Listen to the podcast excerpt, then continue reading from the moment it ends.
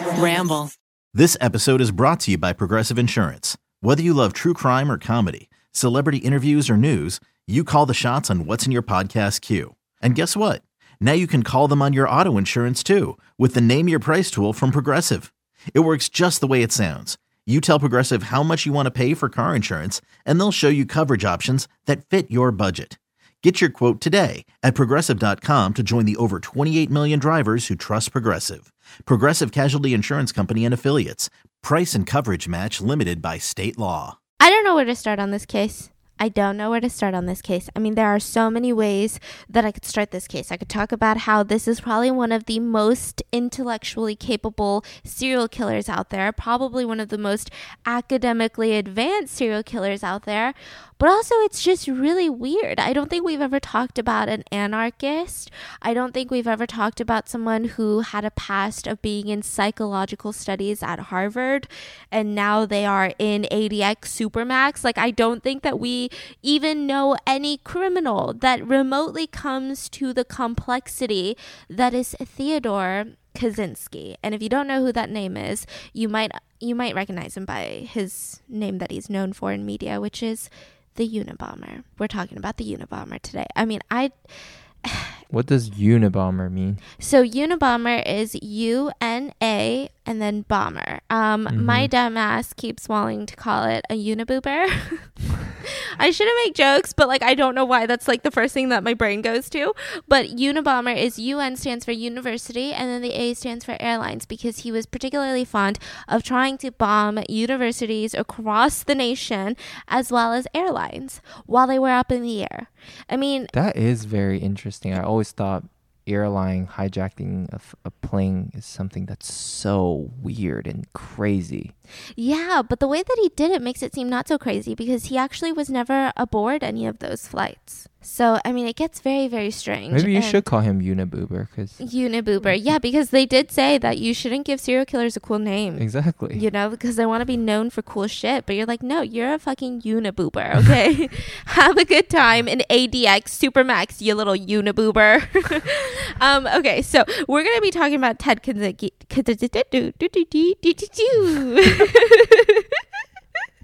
I didn't do any exercises with my mouth. Oh, that's so inappropriate. I didn't I didn't do any word stuff with my mouth. I should really get into the habit of doing that. People say that you should do like word exercises. Here, I have one pulled up. Okay, ready? This is what a news anchor does. Artificial amateurs aren't at all amazing. Analytically, I assault, animate things, broken barriers, but. Right, I'm just gonna stop. What? I feel like we lost all our listeners. okay, so let's get back to the Uniboober. So this happens. Also, hi, if this is your first time on this podcast, I'm a very, very professional true crime expert, self proclaimed. So the Uniboober is a very complex case. Um, and it, I kind of have to take you to ADX Supermax because the crazy thing of all of this is that he's still alive and allegedly he's doing just fine. He's probably one of the most model inmates at ADX Supermax, which I'm going to kind of dive into. I am not fond of doing this. I don't do this often, but I never really force people to feel gratitude or blessed. But even just listening to ADX Supermax and the conditions in one of the nation's, if not the world's, most insanely protected prisons is going to make you feel a lot happier wherever you are right now, driving to work, on your couch. I don't know. And so this ADX Supermax is placed in the beautiful land of Florence, Colorado. It's a complete solitary confinement prison. Like most prison systems, I mean, they have Gen Pop, which is general population, and then they have, if you keep messing up there, they'll send you to solitary confinement, and then after a couple days, you'll be sent back to Gen Pop. But you know, you're just in solitary confinement 23 hours a day, nonstop, Every single every single day and every single inmate. Every single inmate. And the one hour that you are not in solitary confinement, you're Yeah. still kind of in solitary confinement because you're not going to be hanging out with others. They deliver you all your meals. Um, and the one hour they let you into another vault shaped room that has a four feet by four inch skylight window. Skylight. And it's important because they said they strategically designed this prison like that because it helps prevent the prisoners from knowing where they are inside of the prison. Huh. Yeah. I'm I'm curious to know what happens to these people mentally after You know, Ted of time. apparently is doing just fine. Ted? yeah, Ted Kaczynski, the Uniboober, the Unabomber. Oh, He's doing just fine. He's in ADX I thought you say his name is Theodore. Yeah, they call him Ted. If that's not enough, because you are talking about some of the world's most hardened criminals that are inside of these prison doors that probably have connections to the outside. I mean, you're talking about very, very intelligent criminals. You're not talking about some mm. dude who just wanted to steal a TV and went to Walmart. Like, you were talking about some intense people. They mm-hmm. have 1,400 1,400, 1,400 remote controlled steel doors. Wow. It's almost like a game, like trying to get through all those steel doors. They have a 12 foot high razor wire fences. I mean, they have like things that I only saw in like Kim Possible, like those action movies, like uh-huh. laser beams, pressure pads. They have like attack dogs. The reason that this prison system was created, uh-huh. ADX, was because, first of all, sometimes you just have crazy terrorists. Most of the bombers, I mean, you have the Boston Marathon bomber who is housed in ADX, you have the Unabomber who is housed in ADX. I mean, I think there was another one that's infamous, and that one, uh, yeah, I mean, all the bombers are sent there because typically they are of some sort of intellectual capacity, I would like to Mm. say. They're very dangerous. Very dangerous, yeah. Yeah. And um, another reason was because they said, hey, listen, if Mhm. someone is a murderer and is in a different prison and they're spending the rest of their life in prison, they have a life sentence, Mm-hmm. what's to stop them from just killing another inmate because they feel like it? Absolutely nothing. You're just going to get another life sentence on top of your life sentence. Mm. It's not like you have nine lives. And so they said, now Right. this is a threat. They said, we're going to send you to ADX if you keep fucking shit up. So this is a place that murderers are scared to go. Gotcha. So it's literally hell. And that is where Ted Kazin- Kaczynski, Ted Uniboober is placed there.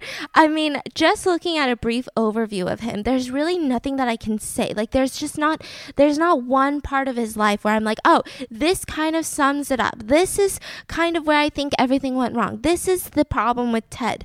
Everything's just weird. I mean, mm-hmm. he is a very rare criminal. Very rare. He's literally the exact example of people always want to say, like, if he didn't use all of his energy and his attention and his focus on killing people and trying to do these things, he could have really changed the world for the better. I mean, he has an IQ that's in the 160s, and he was in like middle school when they tested for his IQ. I mean, he went to Harvard at the age of 16 years old. This was probably why it became one of the most expensive cases for the FBI.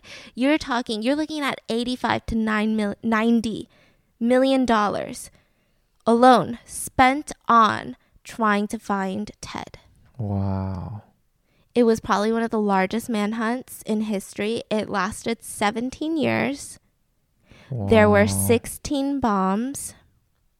Wow. and he recorded every single bomb, every single detail of his life in a secretly coded journal. It was coded in mm. numbers. So if you opened that journal, it would just look like a bunch of Excel spreadsheets, just a bunch of numbers. But it was actually a secret code, and he had 22,000 pages inside of this secretly coded journal. I mean, this is That's freaking crazy. crazy. So But he still got caught. That's another crazy thing. He didn't get caught because the FBI was so intelligent and they outsmarted him. He didn't get caught because the FBI put so many resources into him, such as $90 million. He Uh-huh. got caught because one of the people he loved most turned him in. And it is firmly well known, even within the FBI task force, that if that wasn't the case, maybe he would still be an active serial killer. He will still be bombing today. Yes.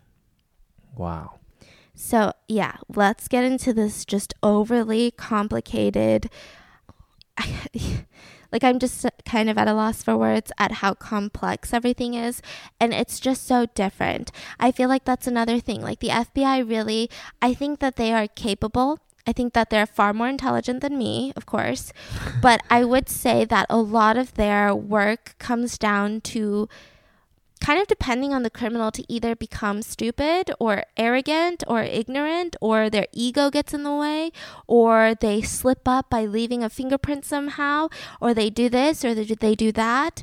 They're kind of waiting for these crutches. Mm. but what really happens when the FBI is set up against one man who is just far too intelligent it's also very different from a lot of serial killer cases whereas i'm always like oh you know this is their childhood. They were y- there's always cases of pretty much sexual assault from once they were a child to mm-hmm. academically not doing well to this to that.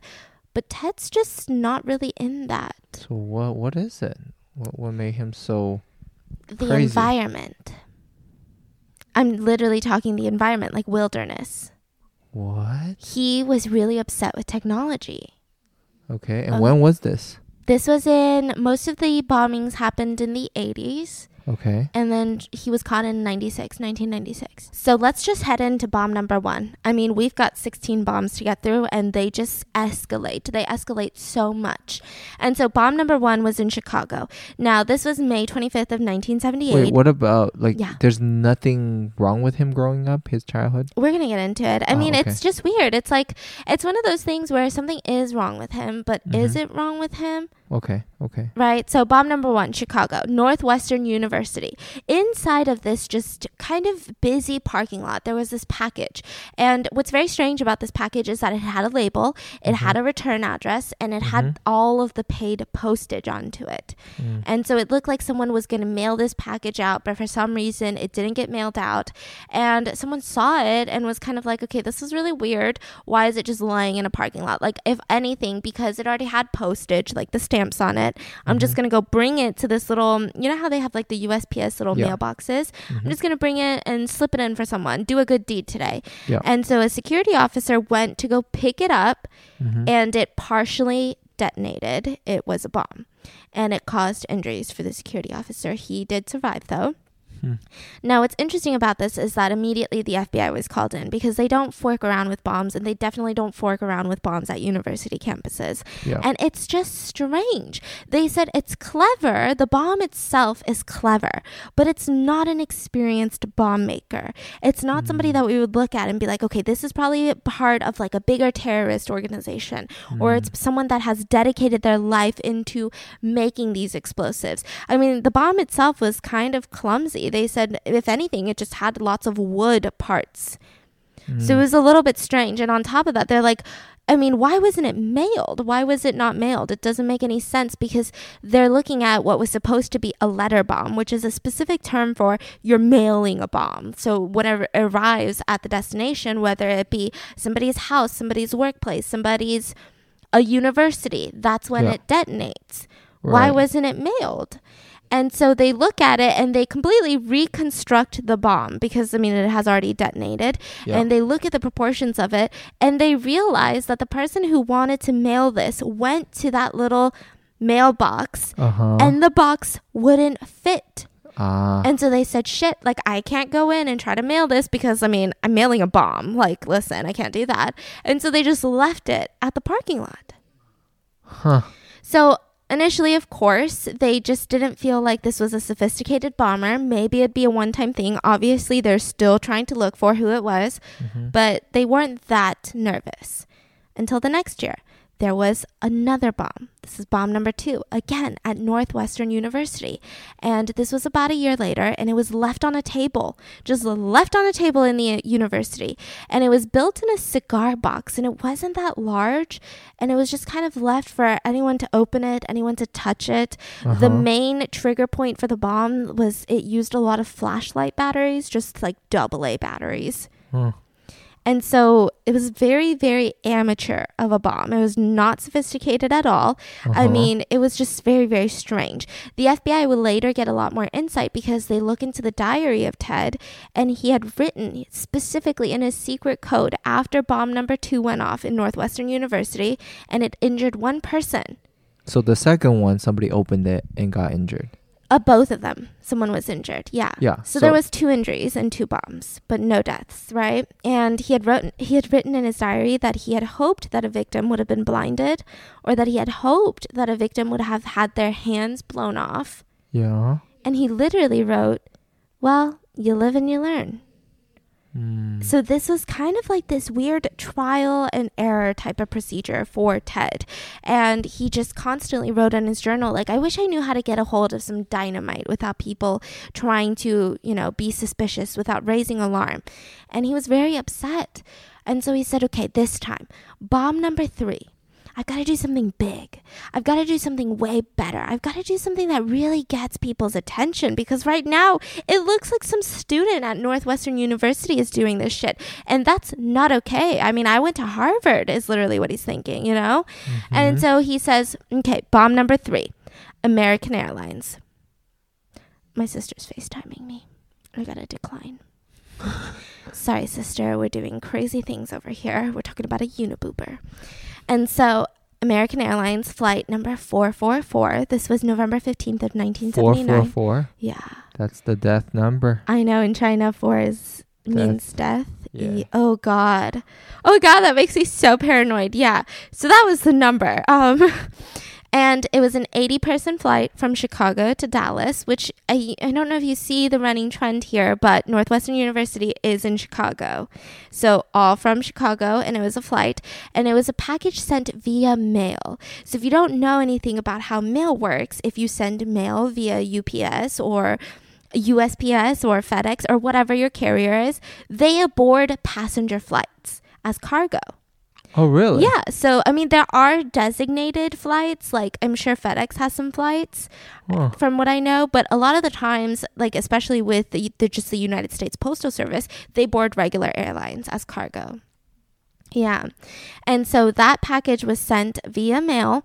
It ends up in flight and it had something very different. This bomb was the first different bomb out of the three, which is that it had an altimeter. Now, what an altimeter is that it it gets triggered by the altitude change. So when the the bomb reaches a certain altitude, it detonates.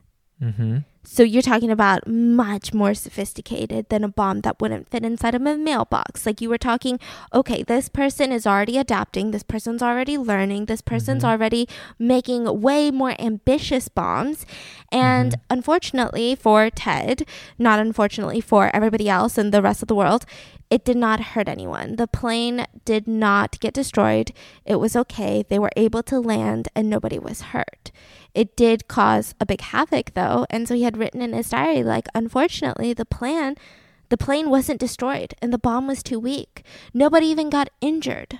So the whole plane that he's the whole thing that he's doing is he trying to blow up the whole plane and kill everybody in there? Yeah.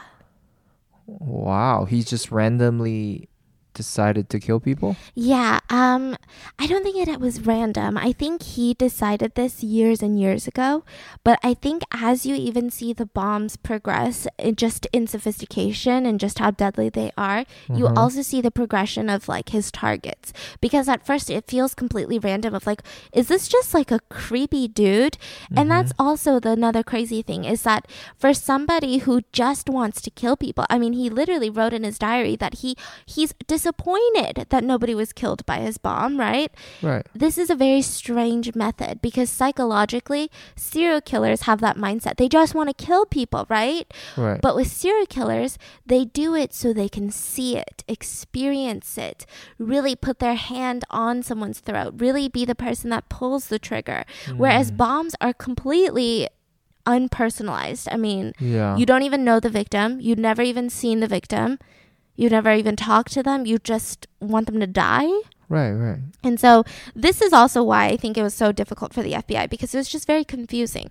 So immediately this is when the US recognizes him as a serial killer and they gave him the name of the University Airline Bomber, the Unabomber. So they they realize they're the same person. Yeah, and the investigation early on really had nothing to go off of. I mean, even in the middle or the end, they don't really have much, but at this point, there's no personal association with any of the victims. Like, nobody knows why. Was this one target? Was this two? It doesn't Yeah. make any sense. Um, the only info really that they have is that the bombs are not super sophisticated. You have to spend a great deal of time creating these bombs. They're not that strong, they're not that easy to make, and they're very meticulously done. You have to accumulate all of these little tiny parts. I mean, there's got to be trial and error, and it seems like he makes a lot of these parts by himself. Mm. And so this all all of this, it really just leads to the conclusion that this is a very specific type of person, but they don't really know anything else. Yeah. Soon I'm going to get into the childhood, but bomb number 4 is kind of a pivotal one that I kind of want to cover before we get into really who Ted is. And this one was the first time that there seemed to be a very clear target, which mm-hmm. is United Airlines. He had sent a bomb to Percy Wood, who was an executive at United Airlines. Mm-hmm. And this was in the 80s, and this one was different. This bomb was inside of a hollowed out book. And the book was called Ice Brothers by Sloan Wilson. I don't know if that's of any value. It didn't seem like to be of the greatest value. And it was accompanied by a letter. Now, the letter was very strange because it was just encouraging Mr. Wood to just read the book. It's such a good book. I sent you this book because I think you should take a look at it. It's very pertinent to your job, pertinent to your life Uh huh. and he opened it and he was seriously injured. I mean, Wow. there was just cuts, blood everywhere. He needed surgery. He was in the ICU for a lengthy amount of time. And the crazy thing is, like, people say, I guess, like, the thing is that when the FBI and when these people that experience looking at a crime scene that involves a bomb, Mhm. they said it's far deeply more traumatizing than any other crime scene you'll see. Because you are talking about lots of blood splattered everywhere, lots of Mm. flesh splattered everywhere. I mean, the the victim themselves look just in so much pain. Mm. You're talking about shrapnel everywhere. I mean, it's it's just a difficult scene to process. And so after bomb number 4, inside of the diary, Ted wrote, "I feel better, but I'm still plenty angry. But now I can strike back." That's so confusing. Obviously, at this point, the investigation starts getting a lot of pressure. You're talking about airlines, you're talking about executives, you're talking about university students. I mean, to America, that is one of the worst targets. I mean, anywhere, right? Yeah. And so the investigation pressure is intense. They have to catch him before he gets to anybody else. And technically, they actually have a plethora of evidence. Technically, compared to other cases, like let's say there's a serial killer out there that killed Percy Wood or tried to assault Percy Wood. A lot of the times, there can be a lot of cleanup involved cleaning of the blood, cleaning of the DNA evidence, cleaning of this, covering of this.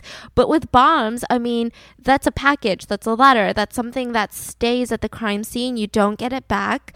And a lot of the times, people leave fingerprints or hairs or anything, just anything on that bomb or these letters. But they couldn't find anything. And the only thing that they could settle on was like, okay, there's a great deal of wood that is being used inside of the bombs. Is this somebody that works with wood for a living? Is this kind of like a, what do you call it, like a lumberjack? Is it one Yeah. of those people? And the only other conclusion that they had was, I mean, this person has to be from Illinois. The reason being is that criminals operate where they feel the most comfortable. You really Mm. don't see a lot of crazy crimes happening where people don't live nearby That's or true. maybe they didn't grow up there, etc., etc. And so police were kind of leading to all the signs point to this person lives in Chicago. And That's to show so- you how wrong the FBI is, little did the FBI know that Ted Kaczynski was not in Chicago at the time, but he was living in a fucking cabin in a little, little town with a 500 population of Lincoln, Montana. Montana. All the while this is happening in Chicago, Ted Kaczynski was in a cabin in Montana. He would make his way to Chicago, and there is a backstory of why Chicago. So oh. it's not completely random, but at the time he was living in Montana, and that's where he was building these bombs. He decided to live in this wilderness area in a tiny, tiny little cabin, and he had no power tools, he had no running water, he had no electricity, he had no car, and he also didn't have a freaking job. Like he was what is known as a recluse, a recluse. It's and I mean like another word for it would just be a hermit. Like Oh. the true definition of it. I feel like everyone likes to be like quirky online. Like I'm just like such a hermit because I don't like going to Target every day. I just go like every other day, so I'm a hermit. But like he was generally the definition of it. Like he didn't really believe in all of these things. He had no social circle. I mean, Wait, he- why is that? Why why does he choose to live like that? He believes everyone should live like that. That's just his belief. Yeah, we're going to Huh. get into it. And so he lived in a 10 by 14 foot cabin, a wood cabin, and the heat was all provided by a stove. If you guys don't know, Montana snows a lot in the winter. And inside of this cabin, it was just filled with books. Books on self help, on wilderness living. So, not Tony Robbins, but more like survival guides, right? Uh-huh. how to identify plants so that you don't die if you eat a plant, how to be self sufficient, fully uh, aut- autonomous or whatever they call it, which means like you don't depend on any corporation, any group of people for your civilization. I mean, he was learning all of this. And then when he was done learning all of this and when he could successfully live in this cabin without all of these things, Yeah. he started purchasing a lot of chemistry books. Lots of chemistry textbooks that really taught him how to make bombs, explosives. And, you know, even the neighbors after all of this happened, because for 17 years he was making bombs inside that cabin, and the neighbors of this small town had known him for almost 20 years, almost Uh-huh. two decades. Yeah. And so, of course, there was the question on everybody else's mind of like, how did you not know? Like, was Yeah. there anything about Ted that made you suspect that inside of this tiny little cabin he was just terrorizing the United States? Like, he's a fucking terrorist, literally. Like, how did you not There's- know? There's got to be some explosions, no? Yeah, and they said, you know, it's crazy because you can know Ted for 25 years and never really know anything about him. But he also doesn't strike you as trying to be private. And I think what mm. Ted was kind of good at, I mean, there obviously were most of his life is kind of like, oh, he's very secluded, doesn't really talk to these people inside this cabin. But I think he wasn't so uncomfortably awkward that people had questions. I think, if anything, if he really needed to talk to you, he would be good at just asking you about you Mm. and never saying anything about him. And you would walk out of that just being like, that was a pleasant conversation, a pleasant interaction. Yeah. And this cabin in Montana was chosen extremely strategically. So, this little neighborhood of Lincoln, Montana, everybody lived like a half a mile away from each other. There was lots of mining. So, there was constant little humdrums of Ah. explosions. There was also lots of lumberjacks Okay. trying to tear down the trees. Yeah. And everybody respected your just seclusion because Right. nobody comes to live in Lincoln, Montana if they want to be friends with everyone. Right. And so everyone just kind of respected it. But also, there's a lot of junk cars and junk sheds that the neighbors have filled with just like old mechanical gear. Ah. And he- the neighbors really didn't have anything valuable in there. They really Uh-huh. didn't care for it. A lot of these junk sheds wouldn't even have a wall on one side. So it would just get snowed in and stuff Got and it. so he would just kind of help himself to it. And there were a lot of times where the neighbors were like, "Hey, I had this thing that was missing," but nobody ever suspected Ted. right. How does he not have a job, right? I mean, you are talking about a dude that was that graduated from Harvard, that literally got accepted into Harvard at 16 years old. How with a IQ that high, why did he have a job? It doesn't make any sense. Right. And it's because he was kind of relying on his parents. He didn't want to work a job. Um, and I wouldn't call that necessarily out of laziness or anything like that. He had lots of ambition for other things. And so he would tell his parents, like, hey, listen, I'm having just intense chest pain and I need to get it checked out, but I don't have the money. And his Uh-huh. parents would, of course, send him the money. And they they didn't grow up wealthy. They grew Uh-huh. up middle class, but his parents were really hardworking Polish American immigrants. Mm. And so they the dad was like a sausage maker and he worked really really hard and eventually they had built up a pretty hefty life savings Mhm. and they would just give Ted, you know, stipends of it just every month like, "Hey, if you need anything, here's a little bit of money." So right? they're good parents. They're not abusive or crazy. No, not at all. That's what's crazy. Okay, so let's get into the entire childhood because I mean that is probably the I I hate I mean some people don't like it. But I hate when there are even shows or documentaries or anything where it's not heavily focused on the childhood. Mm. Because I think that's how you really understand a serial killer. Not because you need to be understanding, but because you need to know why it happened. So maybe we as society can not let it happen ever again. And Mhm. usually it's preventable. I mean, you're talking about cycles of abuse, which is preventable, right? You have this family of two parents, um, second generation, working class Polish Americans, Wanda and Theodore, who is the dad.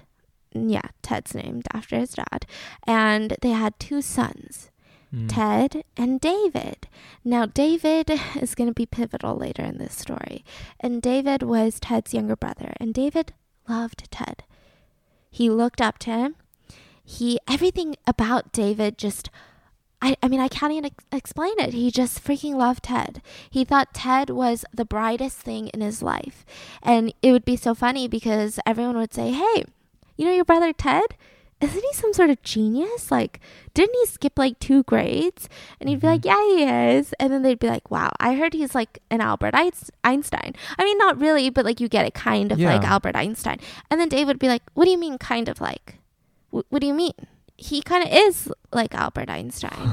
and he'd get offended because to him, his older brother was like the end all be all, just Yeah. like this amazing person. And he didn't really notice anything growing up, I'm sure, because David himself was growing up and experiencing a lot of things. But one day his mom had pulled him aside and said, You know, sometimes Ted can be a little bit emotional, sometimes Ted can be a little bit crazy. And Uh-huh. a lot of it has to do with something that happened when he was a baby. And he said, What? Um, okay, let me tell you the story. And so he sits she sits Dave down and she says, When your brother Ted was born, Uh-huh. I mean, he was a happy baby. he was laughing, he was active, he was excited. I mean, he was just really bonding with us. And he was so happy until something really bad happened. And so Dave's like, What happened? What happened? Well, one day he woke up and he had these hives all over him, just like these itchy red hives. And so obviously we're like, okay, we need to take him to a hospital immediately because, like I said, they're really good parents. And so they take him to the hospital and they said, listen, we don't know what's wrong with your son. So we have to take him in. We have to check him in. We have to keep him for over a week. And Mhm. inside this hospital, I mean, it's not a daycare. He's going to be isolated. We also don't know if these hives are contagious. So we're not Mhm. going to have him playing with other babies. I mean, this is going to be very limited contact for about a week while the doctors try to figure out what's wrong with him.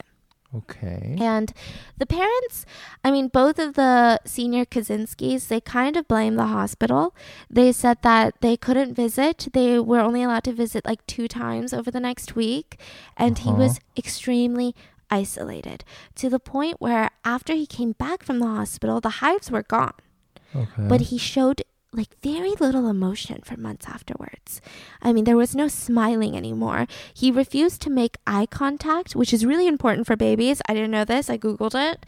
But for in- infants, I was going to say inmates. Sorry. It's eye contact's extremely important. And typically if an infant isn't showing enough eye contact by a certain age, I mean, you're probably looking at some behavioral issues. You're probably looking at maybe this could be stemming from a bigger problem that we don't know yet. Maybe it could be some sort of mental illness that we don't know yet and we can't diagnose yet. And so, I mean, it seems to be a very, very big factor, right? And he just. He just was very distant and he was distrusting of even his own parents. And it was very strange. I mean, the theory behind this, that a lot of psychiatrists, even when they talk about the Unabomber, is they say that when a child doesn't bond with their mom during that stage, right? And it's not because the mom abandoned the child. In this case, it was the opposite. You know, the parents wanted him to get good medical attention. For whatever reason, if the child does not feel bonded with the mom in particular, they can actually form psychopathy as a defense mechanism.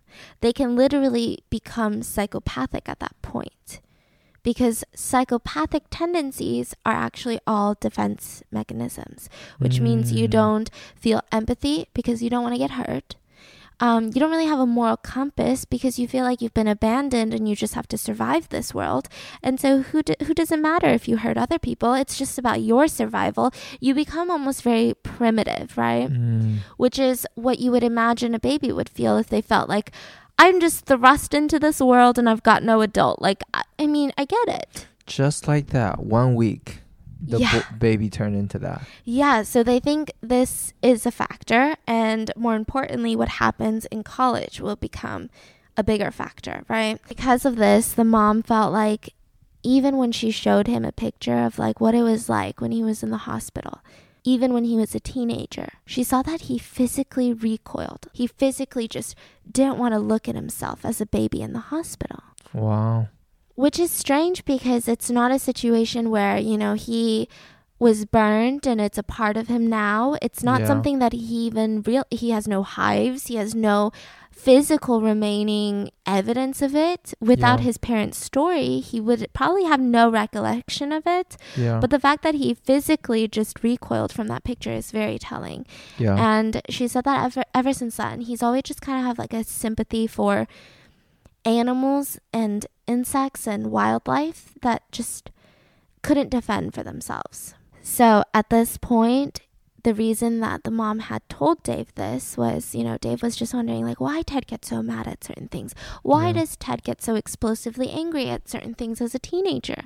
And the mom said, you know, I think it's because all of this, Ted's biggest fear is feeling abandoned. Certain things make him feel abandoned. So she looked at her youngest son and she said, Don't ever abandon your brother, okay? And Dave looked at her and said, Mom, I love Ted. Ted is literally my favorite person in the world. I would never, ever abandon my brother. so the mom is very in tune with what's happening to to her Yeah. sons. And this is going to be really, really sad because Dave will let her be later be faced with a choice of turning his brother in or risking more death. Academically, though, after all of this happened, I mean, for some reason, looking at other cases of serial killers, you kind of expect them to, okay, this trauma happened, and now everything in life going forward is just going to be obliterated. It's just going to go to shit. Nothing's going to go well. And then it's going to cause them to just burst when they grow up. But not really. I mean, his family really valued intelligence. Like I said, his IQ was 167 to be exact. So, like, almost in the 170s. And he even skipped a grade. He skipped sixth grade. And that again was going to be another trigger. And the crazy thing is, Ted, he does not claim any of these as triggers. He says, no, that had nothing to do with me. That has nothing to do with my life. But psychiatrists, psychologists, the people who have been studying him, have been studying this case, are like, well, uh, I don't know, Ted. And so he had skipped the sixth grade. And prior to skipping that grade, he always was pretty well socialized. He had tons of friends. He was kind of almost a leader of his grade. He was almost like the dude that everyone went to because of how smart that he was. But then after he skipped the grade, in the next year, I mean, they're all older than him, they're all physically bigger than him. Yeah. And to them, they looked at him and they just called him a stupid nerd. Like, you're just a freaking nerd. And so this is kind of when his love for math, like, just it erupted. He became obsessed Mm. like super obsessed with math. And a lot of people think it's because, I mean, obviously it's got to be something in him. He's probably very numbers oriented Yeah. and he's very logical, Mm-hmm. Which is crazy to say about someone who's sent out 16 bombs to the nation. But I mean, he's a very logical person.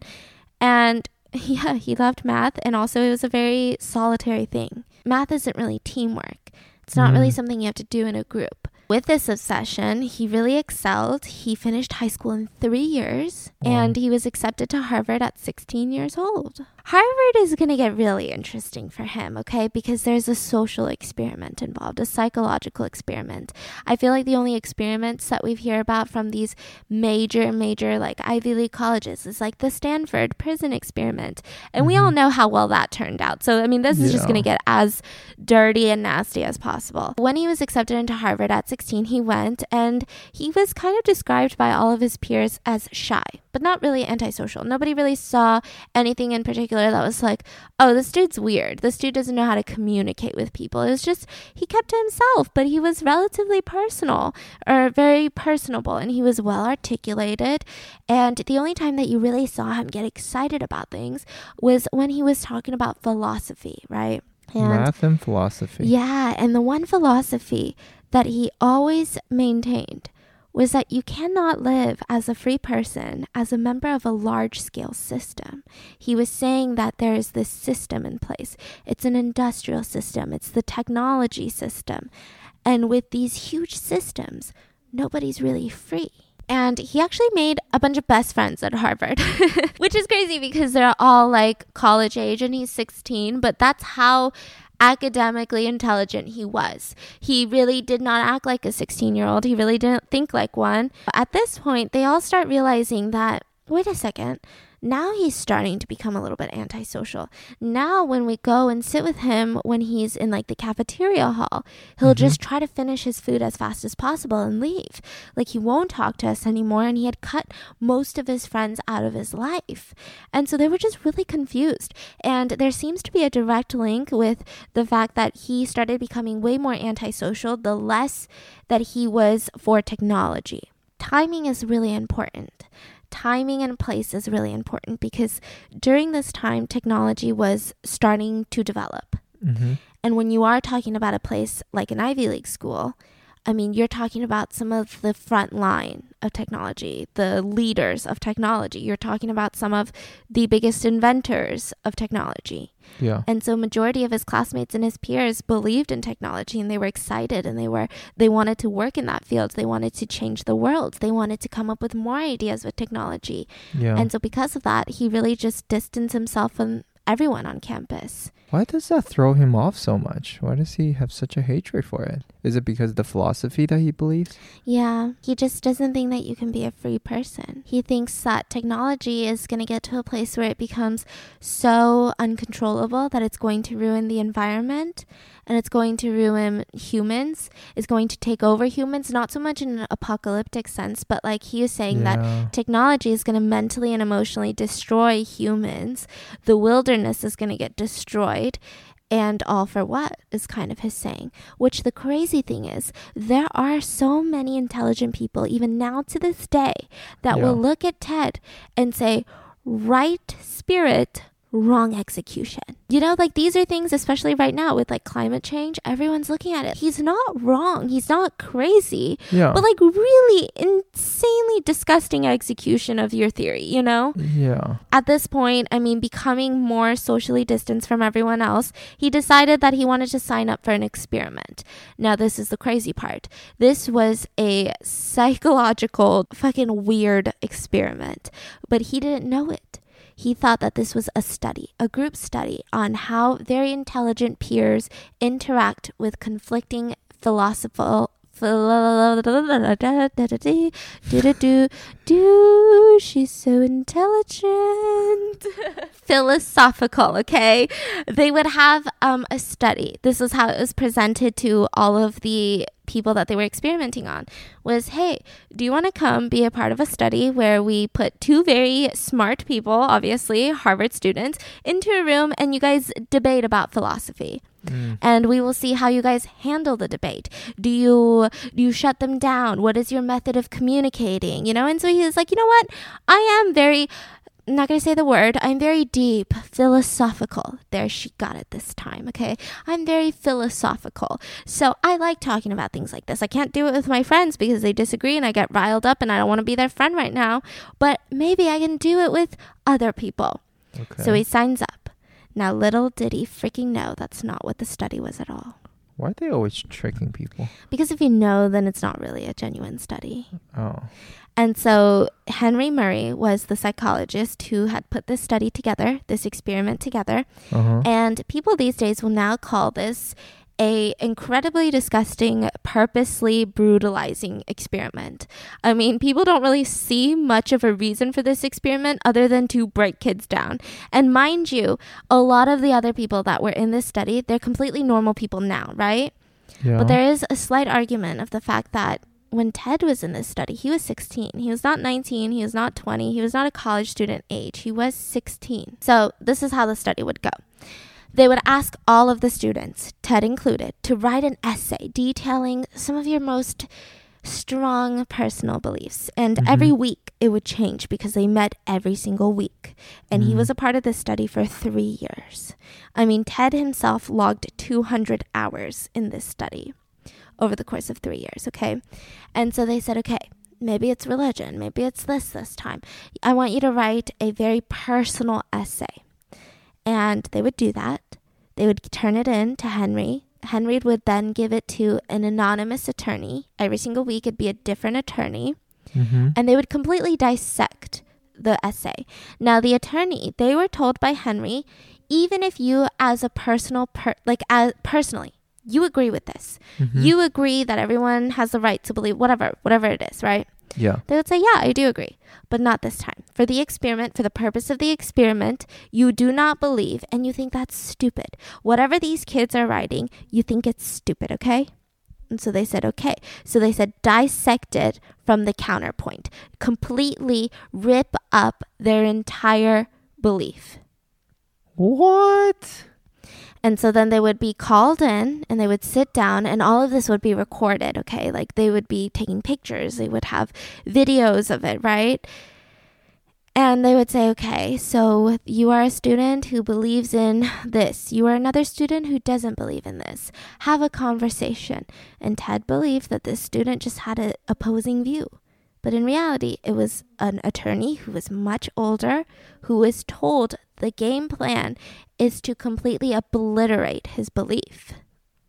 Wow. And so they would use their own words against them. They would humiliate them. They would say, There's no logic in your beliefs. Honestly, I think that you believe this because you're using it as a crutch. You're trying to make up for all of your incompetency in A, B, C, D area. I mean, just for like a straight hour, it was them. I mean, there was an audio release later in trial. It was just them just berating these young kids about some of the beliefs that were the most personal to them. Why are they doing this? Why are they trying to research? that's where it gets crazy, okay? And so they would film these and they would even play back these encounters to the students. And they would say, Look at you. You, the other student, aka the freaking attorney, they would say the other student is so calm and so collected, but you, when you are told that there is no logic in this statement, you become enraged. You become angry, and we caught it on camera. Why are you so angry about it? And it was just it was just psychologically demeaning. They monitored the psychological like reactions through electrodes. Yeah sounds like some ivy league shit okay? And it was just really really intense. It was so intense to the point that there is a conspiracy theory about it right now which is the fact that some people think that it was part of mk ultra which is the mind control study that they did from the cia and it's not without any water meaning like I don't think people came up with this conspiracy theory because they're like Unabomber, MK Ultra. That's a good story. It's because Henry Murray, the psychologist that was leading this entire experiment, Yeah. actually worked with the CIA. What? And he had provided a lot of interrogation tactics. And the actual purpose for this experiment was looking for more interrogation tactics, techniques, and strategies. And they do it with students? Yeah.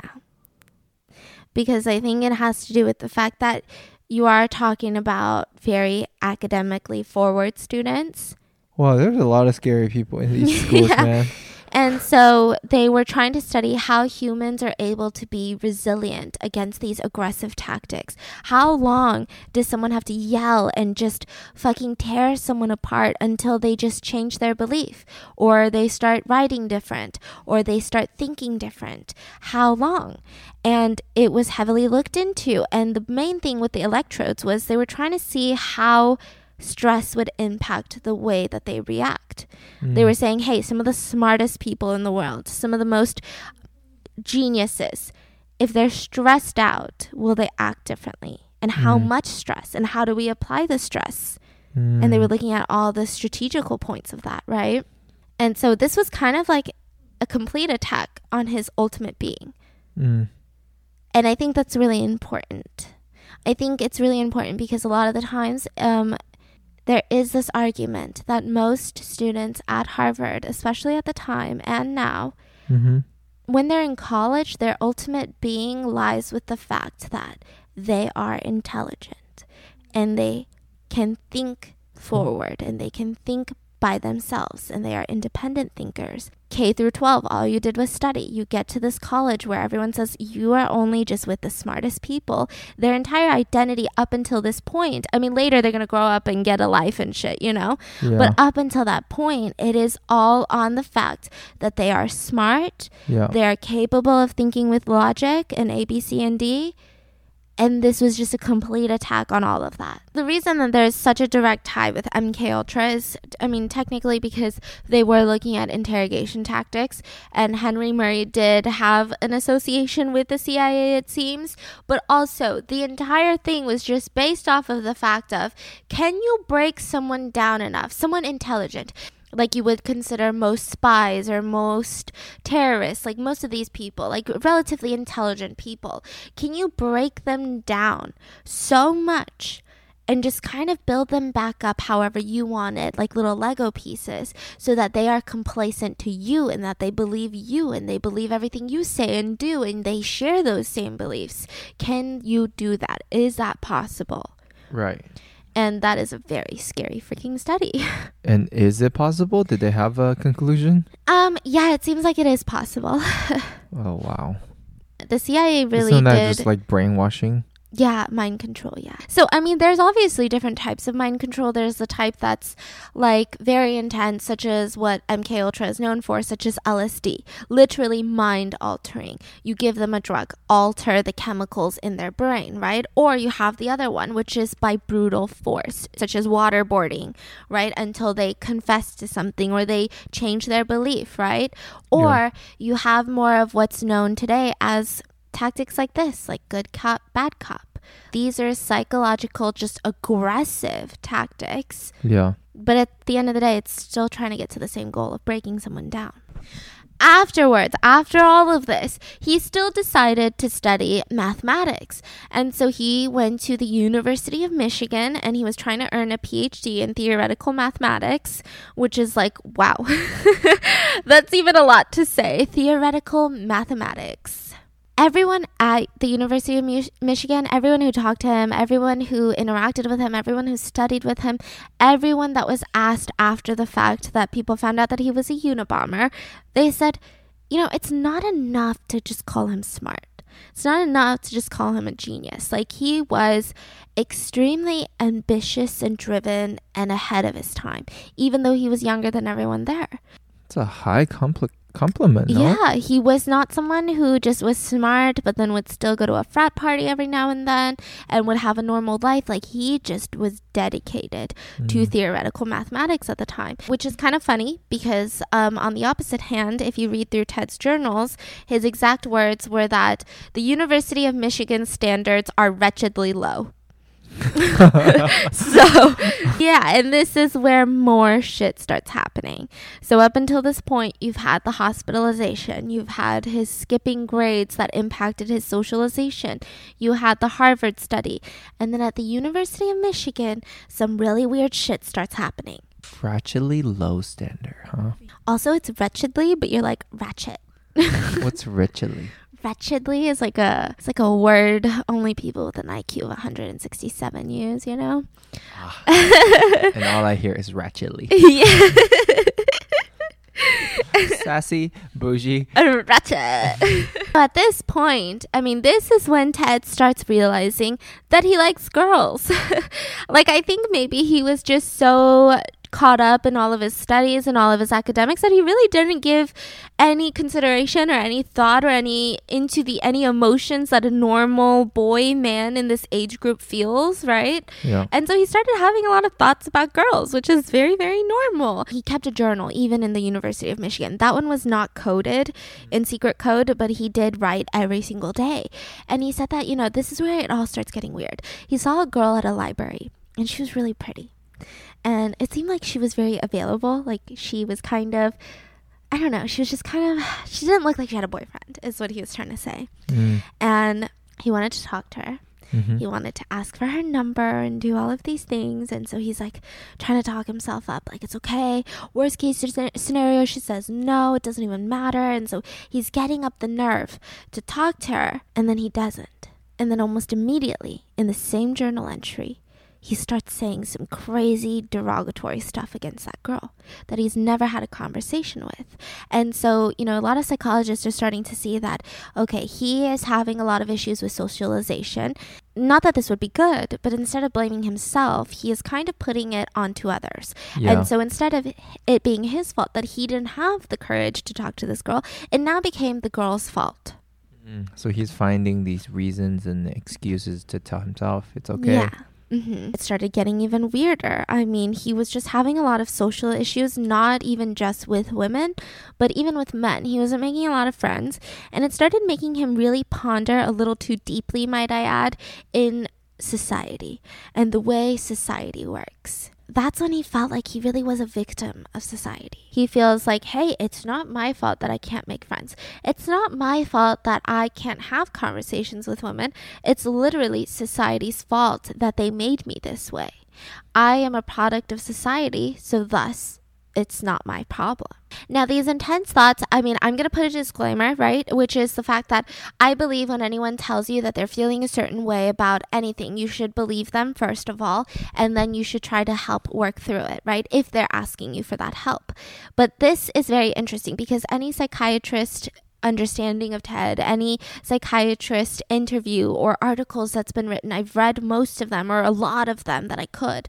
And nobody genuinely believes that Ted was suffering from gender dysphoria. And that is what they call gender dysphoria, is what they say is when you feel like you were born into the wrong body, right? he ne- he started fantasizing about being a woman when he was in the University of Michigan.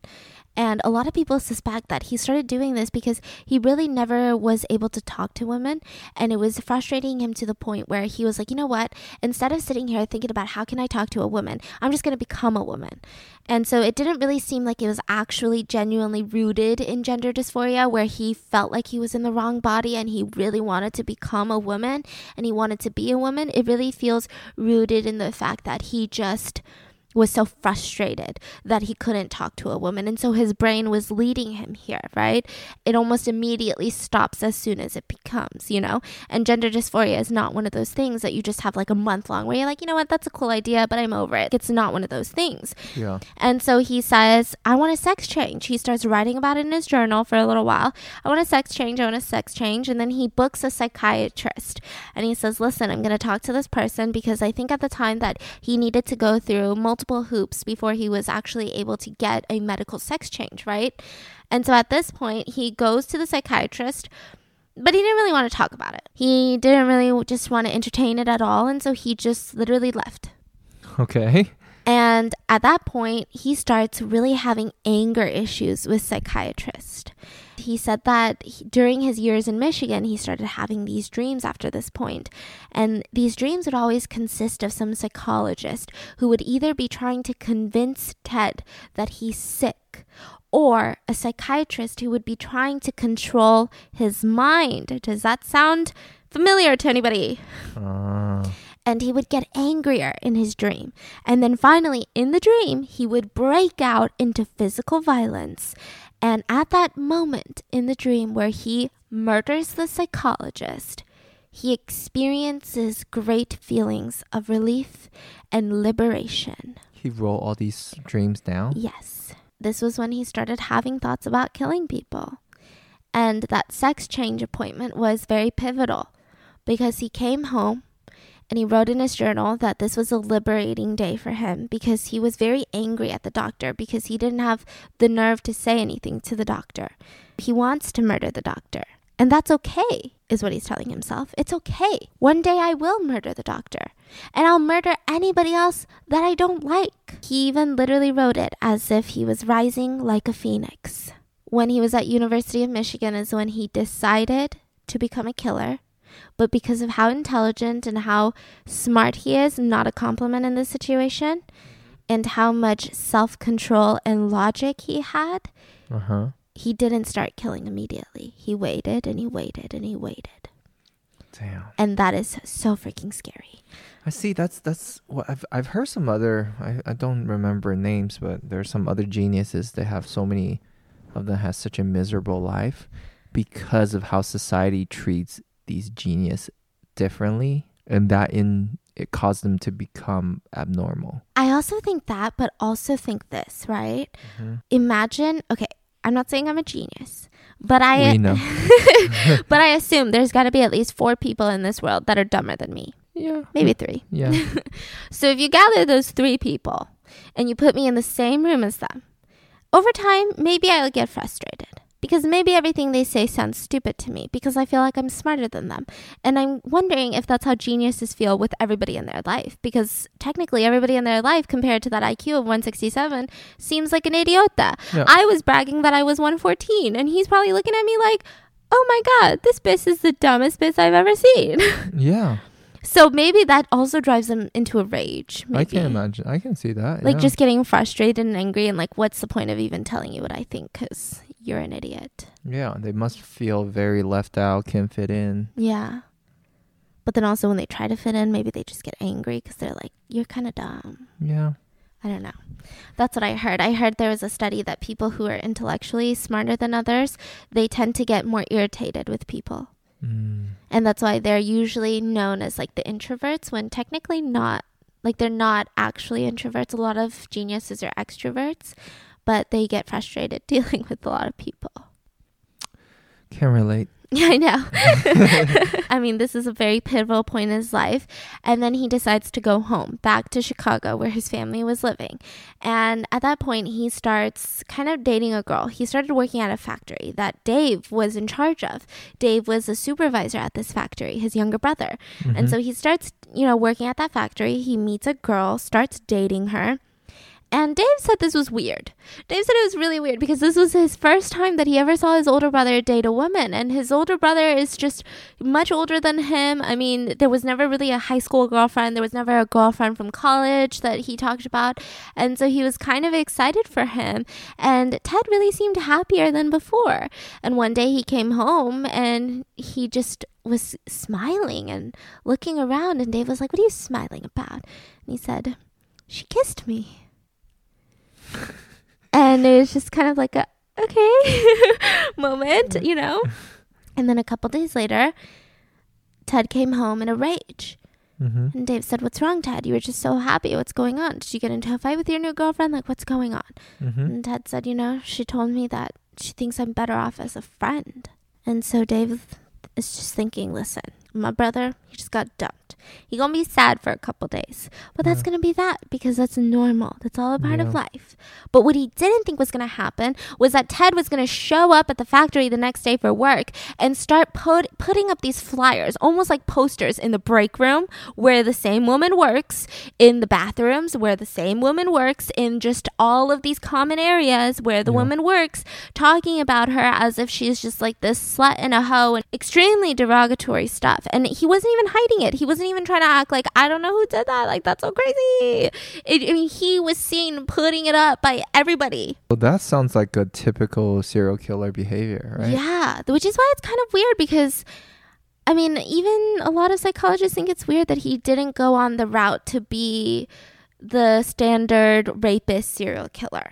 Right. Because it did seem like he is very, very angry with women. I mean, it seems like he doesn't like women. He Mm. thinks that they're just these whores, according to his Mm. derogatory terms, you know? that's how he copes with it. Yeah, and so he started putting all of these things up, and his brother was kind of threatening him, like, "What are you doing? Like, this is not okay. First of all, this is evil, and I don't want my brother to be evil. But second of all, this is a workplace, and I'm your supervisor, and I will definitely have to fire you if you do this again." This was the first real fight that they've had.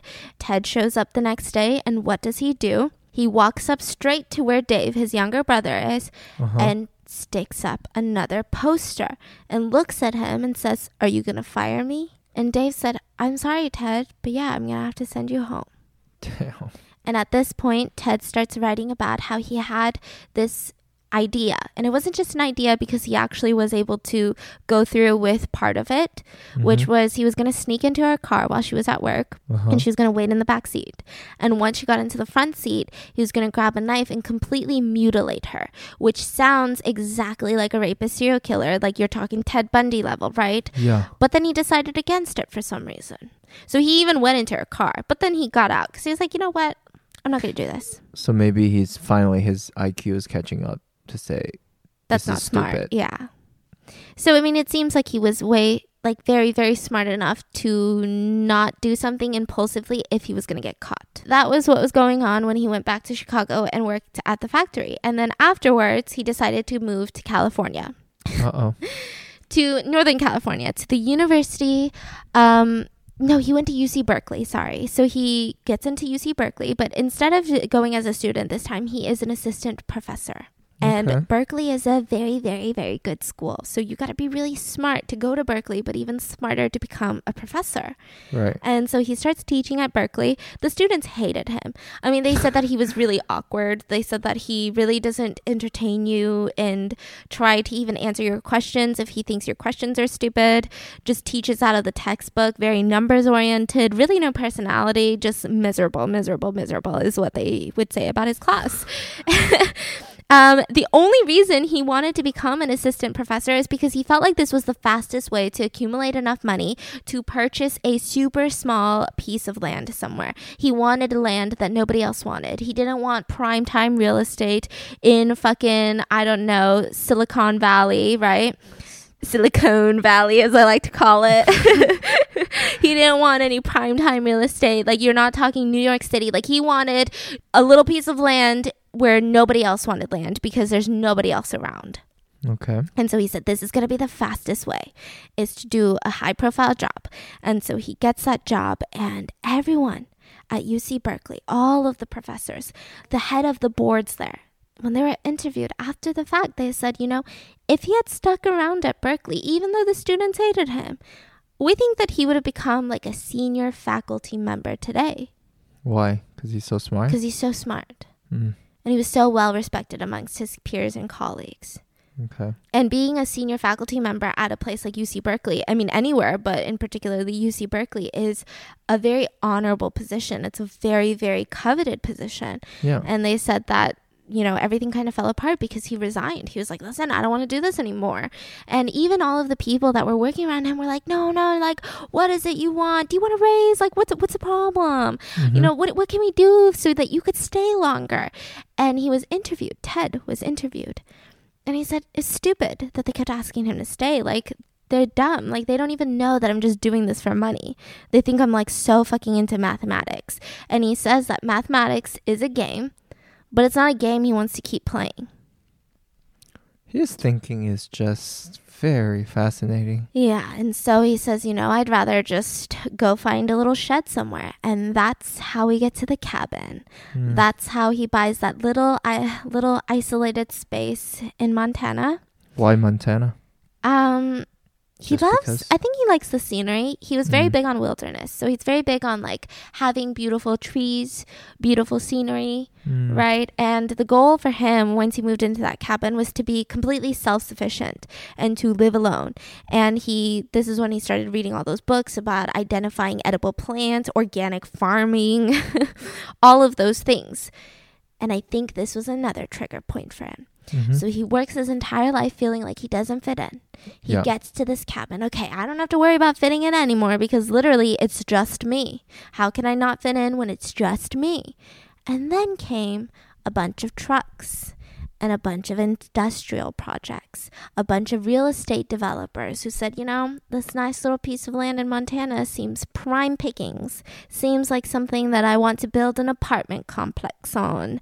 It was just, um, yeah, I mean, he saw it as they were just trying to get rid of the wilderness for money, for the system, for the industrial system, an apartment complex for miners or et cetera, et cetera. He hated it. He, this is when he started buying a bunch of books, right? So in this cabin, his main goal was to be self-sufficient and to enjoy the wilderness. These motherfrickers come in and start destroying the wilderness. And so he goes out and he buys a bunch of books about sociology and political philosophy. Damn. And this is where kind of the extremist in him comes out, I would say, right? Uh-huh. And this is when he starts getting that coded journal because he starts really writing about some intensely deep things. So you're talking about that 22,000 page handwritten, dated entried journal that just looks like numbers. Mm-hmm. And his early crimes were like there was a very big lumberjack who lived in the area, and he hated it so much that they were cutting down trees that he would go put sand in their engine to these very, very expensive tree cutting machines. Yeah. And once you turn the machine on, then it would just sand would get everywhere inside of the machine and it would just cost a lot of money. It would take a lot of time to get it fixed. And he would do all of these things. At one point, they would fix the machine and bring it back. And so then he would go into the owner's cabin and destroy everything in the cabin and even take a poop in their tub. okay, Mango. I know. Yeah, that part's really oddly specific, okay? I mean, he hated the idea that the wilderness was being destroyed. And the FBI have no idea who this mother effer is. I mean, at this point, they still think that he's just a person living in Chicago. Meanwhile, no, it, this is Ted Kaczynski living in freaking Montana. So let's go back to the bombs. Now that we have a little bit of an understanding of Ted, let's go to bomb number five. Now, this bomb took place in Utah, which is so random. So you had Chicago, Chicago, Chicago, Utah. And um, this bomb was very interesting because it was diffused. So it didn't go off and it was traveled to Salt Lake City to the Uh-huh. University of Utah via bus. he loves to target university. Yeah. mm-hmm. His Yeah. trauma. Yeah. And it was found by a maintenance worker and it was diffused. It was a pipe bomb, and inside of it was a can of gasoline, and that was going to be the explosive, right? Mm-hmm. And what's very interesting about this one is this one provided a lot of evidence to the FBI because you have a diffused bomb, which means it didn't go off, Mm. means they can literally study every little part of it without having to put it all back together. And there's Yeah. some pieces that are missing, et cetera, et cetera, right? Even with all of this, they were like, okay, so what we get from this is that um, he has no signs of stopping. Like they still did not get even further in their hmm. investigation. And they said, okay, he has no signs of stopping, and now he's branching off to Utah. That was about it. Then bomb number six happens. And this time it was to motherfucking Tennessee. He's not like being successful at this though. I know. So this one was to Tennessee and it was literally labeled to someone. So again, this one's a little bit different. I mean, it's kind of like the United Airlines one where it was labeled to an executive.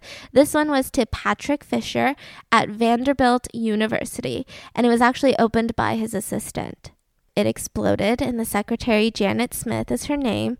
She was seriously injured from opening the package. There was a return address to Utah, which then threw the FBI off because they're very confused now.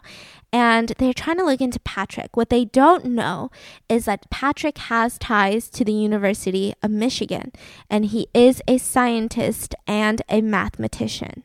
But they don't really think of that as significant importance because how many people go through the University of Michigan? And I'm sure there's other establishments that Patrick Fischer had been a part of. Uh, so he knew Patrick.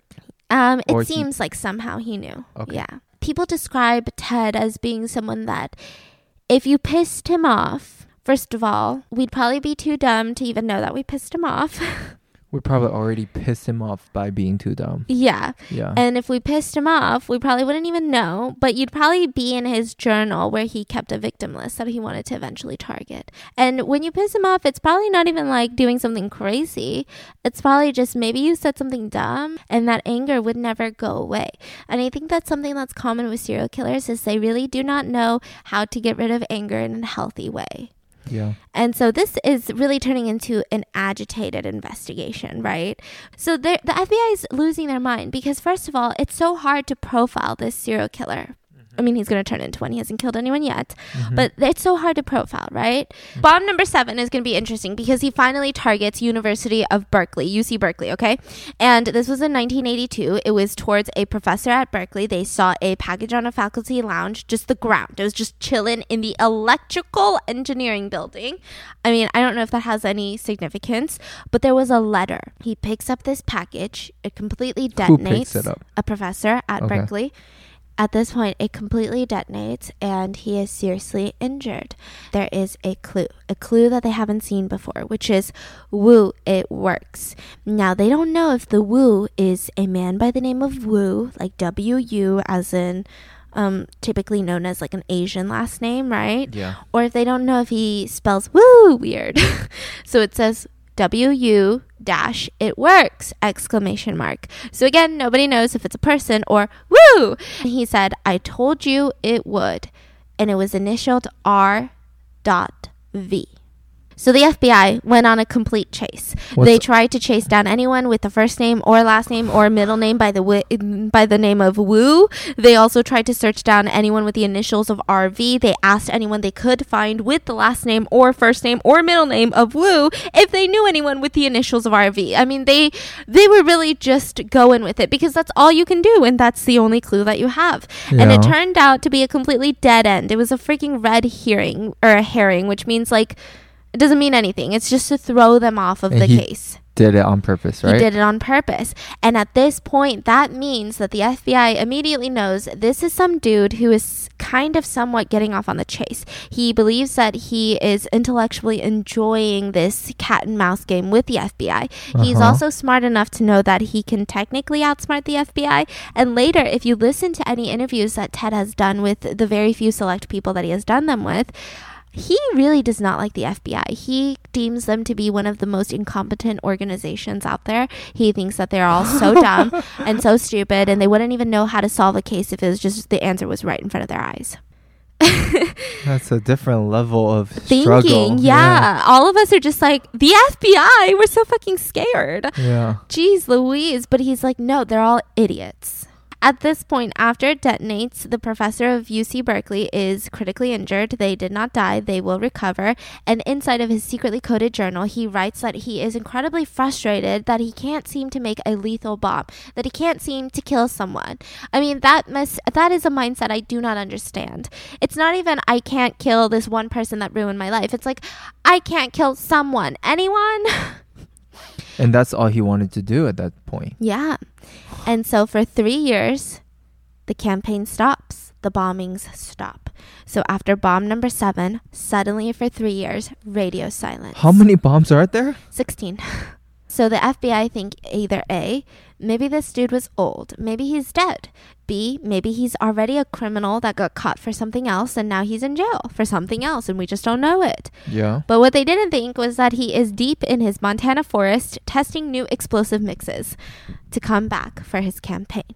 At this point, America has kind of settled down. Because in the beginning, because of how sporadic and how random these bombs seemed to people, it just felt like you really couldn't say, well, I'm not going to get bombed. Yeah. I mean, it was just so random that Yeah. all of America was so cautious about even opening mail and opening packages in the workplace because they don't Yeah. freaking know, especially at universities where all of the students are. They don't freaking know. And so in 1985, he finally t- decides to come back. He had tested enough explosives and they were strong enough, and he felt like, okay, finally it's going to be lethal because his last complaint with his last bomb before this hiatus was that it didn't kill anyone. And so he said, this time I'm going to come back with a crazy force. So from May through December of 1985, he released bomb number 8, number 9, number 10, and number 11. Oh Four bombs gosh. from May to December. Wow. Yeah, and there was really no clear pattern on those either. Um, the bombs at this point were much, much more sophisticated. So bomb number eight were straight back back to Berkeley, and this time, his first bomb being back, he managed to mutilate someone with his bomb. A person at UC Berkeley had picked up the package, Uh-huh. and it completely blew off his fingers. wow. And so now he does not have fingers up until this day on one of his hands. And it was a lot. Now, at this point, there was a very intense clue that was left behind in the bombs. Again, they did not know if this was a red herring or if this was an actual clue. But on certain parts of the bomb, like metal pieces, which means that he wanted the FBI to see this, Uh-huh. there was something, an initial, FC. So they were thinking, was that his initial or was he trying to say something? And so the FBI got together and they came up with a list of everything that has ever been published or written about or spoken about that could stand for FC. Uh-huh. And some of the things that they came up with were free China, first class. Wait, what? Yeah, free China, first class, fucking crazy, which like that's That's Yeah. probably false. Christ, failed college, the irony in that one, um, and Felix the cat. But this ended up being just another dead end. Like they couldn't find what the initials were. okay. Okay. And so inside of his journal after bomb number eight, Ted writes, Listen, I was kind of bothered at the fact that I crippled the guy, but I'm not anymore. I'm no longer bothered. Honestly, I have no guilt, I have no shame, and I have no sad emotions with crippling someone, with taking off their fingers. So, I mean, At this point, he then continues to write in that journal of his. And I would say it's kind of like a motivational journal at this point, right? He went from being like, I don't know why I can't do it. And now he's talking about how he said that he literally has high hopes. And now he thinks that he's ready to kill someone. He fantasizes about killing a scientist, a big businessman, a government official, or anyone of the likes. FBI profiling gets a little more advanced. Okay, they said, listen, at first we thought he was just like a crazy bomb dude, but now we have a little more information. We think he is a white male between the ages of 35 and 45, and maybe he works at a university somewhere. Was that accurate? Um, kind of, kind of, not really. Uh, okay, and where then they got that profiling from? just studying his bombs, Mm. studying his patterns. So bomb number 10 comes around. And bomb number 10 is going to be very, very, very interesting because I mean, this is, it's just weird, okay? You have a professor of psychology all of a sudden. James McConnell gets sent a package. And Uh-huh. normally, prior to all of this, you were either just targeting just regular universities without a name, or you were tar- targeting executives at airlines, or you were targeting like scientists, mathematicians. But Mm-hmm. now you're talking psychology. I mean, this, it's just weird. Like Yeah. it's kind of feeling random again. And his graduate assistant opened the package and suffered a lot of injuries, and they both had temporary hearing loss. Bomb number 11 was going to be very pivotal because a man by the name of Hugh Scrutton, he found a paper bag near a dumpster and he picked it up and it was deadly. I mean, this, he really started reconstructing the bombs in a different way. So typically with a pipe bomb, you put a bomb, you put something that detonates inside of a pipe, like almost like a metal pipe that you would find under sinks. Yeah. And now when that explodes, the metal from that pipe actually becomes shrapnel. And what mm. shrapnel is, is one of the most dangerous parts of a bomb. It's the parts where just a bunch of metal and a bunch of debris are just shooting at you. And that's why that bombs are so deadly and they're so, so painful as a victim of one because you have so many pieces of metal and all of these things that are now almost embedded into your skin that they've just been piercing through you. But this time he decided to add additional shrapnel and he added tons of nails into it. Oh and so God. Hugh was his first fatality, his first murder. And he was actually a student when he was teaching at UC Berkeley. And I think that this was more of a personal murder than anything else. And he had written in his journal that he was very pleased at the improvement and he's a very happy person now. He's he's pleased. Yeah. He's also worried. Hey, listen, what if the police are thinking that the pace is going to pick up? I need to do something again that's going to throw them off their tracks. And I've already started sending them a letter saying, hey, woo, or hey, this, I'm RV, or whatever. I've also tried to put FC in there because that would throw them off. I need to do something more. I can't do the same thing because maybe they'll say, hey, it's going to be a dead end anyway. Let's not waste our resources. And so on his way from Utah back to Montana, he stopped at a bunch of public restrooms and he would go into those restrooms and he would get tweezers and he would pick up a bunch of pubes pubic hair and he would place them all along the next bomb. So suddenly from bomb 1 through 11 there was no DNA, no hair, no nothing, but all of a sudden hella pubes in a bomb. Bomb number 12, very pivotal. I mean, every single bomb after his, I mean, I don't want to say that because it makes it seem like the victims of the first couple of bombs don't matter. And it's not what I'm saying, but I'm saying it's pivotal in terms of the investigation. There's a mm-hmm. little more. There's some big differences since when he got back from his three year hiatus. I mean, he's obviously much more sophisticated at creating these bombs, but his targets are changing. Everything's kind of changing. And so, bomb number 12 was in Utah. Salt Mhm. Lake City, and there's a man by the name of Gary Wright, and he owns a computer store. We already know how he feels about technology, so let's get ready, okay? Parking area of a computer store. An employee goes up to Gary and says, Hey, there's some dude in a hoodie that just put like a piece of wood near a car. Gary's thinking, A piece of wood? And they're like, Yeah, I don't know. And it started getting busy at the computer store, and so they didn't go and check up on it. But also, who the hell would think it's a bomb? Like, it literally looked like a piece of wood. It didn't look like a package, it didn't look like a letter bomb, it didn't look like any of those things. Yeah. And so eventually the store owner, Gary Wright, he goes outside and he said the minute that he picked it up, it was like you hear a fighter jet and you just feel this great push. He didn't end up dying, but he was very, very lucky. There was a lot of parts where if it had just moved an inch, if there was a nail that just moved an inch, he would have died. And so he had nails and all of this shrapnel just covered. His body was covered. And in that journal, after this bomb, after the news broke of this bomb, and he found out what the result was, Ted said that he was not happy. Ted said, Listen, this is not good enough. was America freaking out during that time? Yeah. And this part was going to be pivotal because the employee actually saw the bomb being placed. Yeah. And so this is when the first police sketch comes out. And they sketch him. He has a mustache, just like Ted. He's wearing a hoodie. He's wearing aviator sunglasses, maybe around five feet, 10 inches, kind of like this reddish blonde hair. Um, Ted's hair is actually brown, but very similar. They said maybe late 20s or early 30s. So that kind of goes against the FBI profiling from earlier from 35 to 45. yeah. So it's pretty close, you would say. Yes. And they distributed this, and pretty much everybody saw this. I mean, you're talking about a case so terrorizing to the United States for how long? I mean, this has been so long at this point.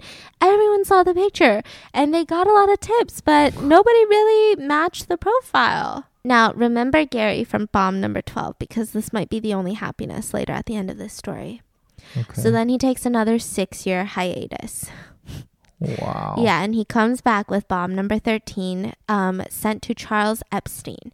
I don't know if there's any relation to Jeffrey Epstein, but he was a geneticist, which means he really studies genetics. And he was actually making a lot of lot of innovative strides against Down syndrome. So he was Huh. helping a lot of people. I mean, he was Yeah. essentially a doctor, right? And he had a letter bomb mailed to his residence. So this is a little bit different this time. And he ended up losing his ears and his hands. Oh Oh, man. And a lot of people said, rightfully so, he was angry. And the world lost someone's talent that was really great. I mean, he didn't die, but he was someone who was really helping a lot of people. And he really could no longer do that as well as he should have been able to. Yeah. And so then bomb number 14, another letter bomb. And this one was very strange. It was to Connecticut. And This hmm. was to Yale University. And it was sent to a computer scientist professor. At this point in the investigation, I mean, in the beginning of the Uniboobers' entire, I don't even know what to call it, terror in the United States, they weren't really getting a lot of tips. But at this point, they were getting nonstop tips, okay? And after the six year hiatus, the FBI was like, we need to get the band back together. We need to get the task force back together. And so they had the Unabomb task force that was rebanded. I mean, it was a 150 different FBI agents, and they have been working on this diligently since then, right? And so then the New York Times suddenly receives a letter Uh huh. and it's a typewritten letter. There's really no word significance. There's really no DNA that's left in there. There's no fingerprints. There's no hairs. There's literally nothing. They even trace down where could they buy this paper? Is it just normal printer printer paper? Yes. Where was it typed? Where they tried all of that and they couldn't find any of those things that they normally try to find when serial killers send letters to these big publications. And so they're getting frustrated until they notice something. And they say, wait a minute, hold your titties. Well, I don't think they said that, but if I was in the FBI, I would say that. I'd say, wait a minute, hold your titties. I found something. And they hold it up, and there's an indentation. So, what that means is that he had probably just put another piece of paper on top of this letter before he mailed it out and Ah. written something. Again, they don't know if this is fake. They don't know if he's smart and said, I'm gonna just put an indentation and they're gonna see it and be like, aha, we caught him making a mistake, right? Yeah. Because this genuinely seems like a mistake. It doesn't seem like something that's just, I'm going to put these initials here and they know I put the initials here and I know I put the initials here. It seemed like a genuine mistake. And it said, call Nathan R. Wednesday at 7 p.m. The FBI goes on an utter shit show rampage, literally tracking down every fucking Nathan R. in the country and Yeah. asking them if they know anyone that might be the Uniboober, and then also calling them and saying, hey, if you get a call from Wednesday at 7 p.m., it doesn't matter if it's your dad calling you, your daughter calling you, call us because that might be the Uniboober. Uh huh. And um, they got hella tips. I mean, thousands and thousands of people saying, "Hey, my name's Nathan R. Hey, uh, my mother-in-law called me Wednesday at 7 p.m." I'm just kidding, but like lots and lots and lots and lots of tips and no Yeah. solution. And they came to the conclusion that they got played. I mean, the Uniboober had taunted them. No freaking way. Freaking way. Oh my god, this guy is just really. I get it now. Yeah. He's like FBI's are just um. yeah.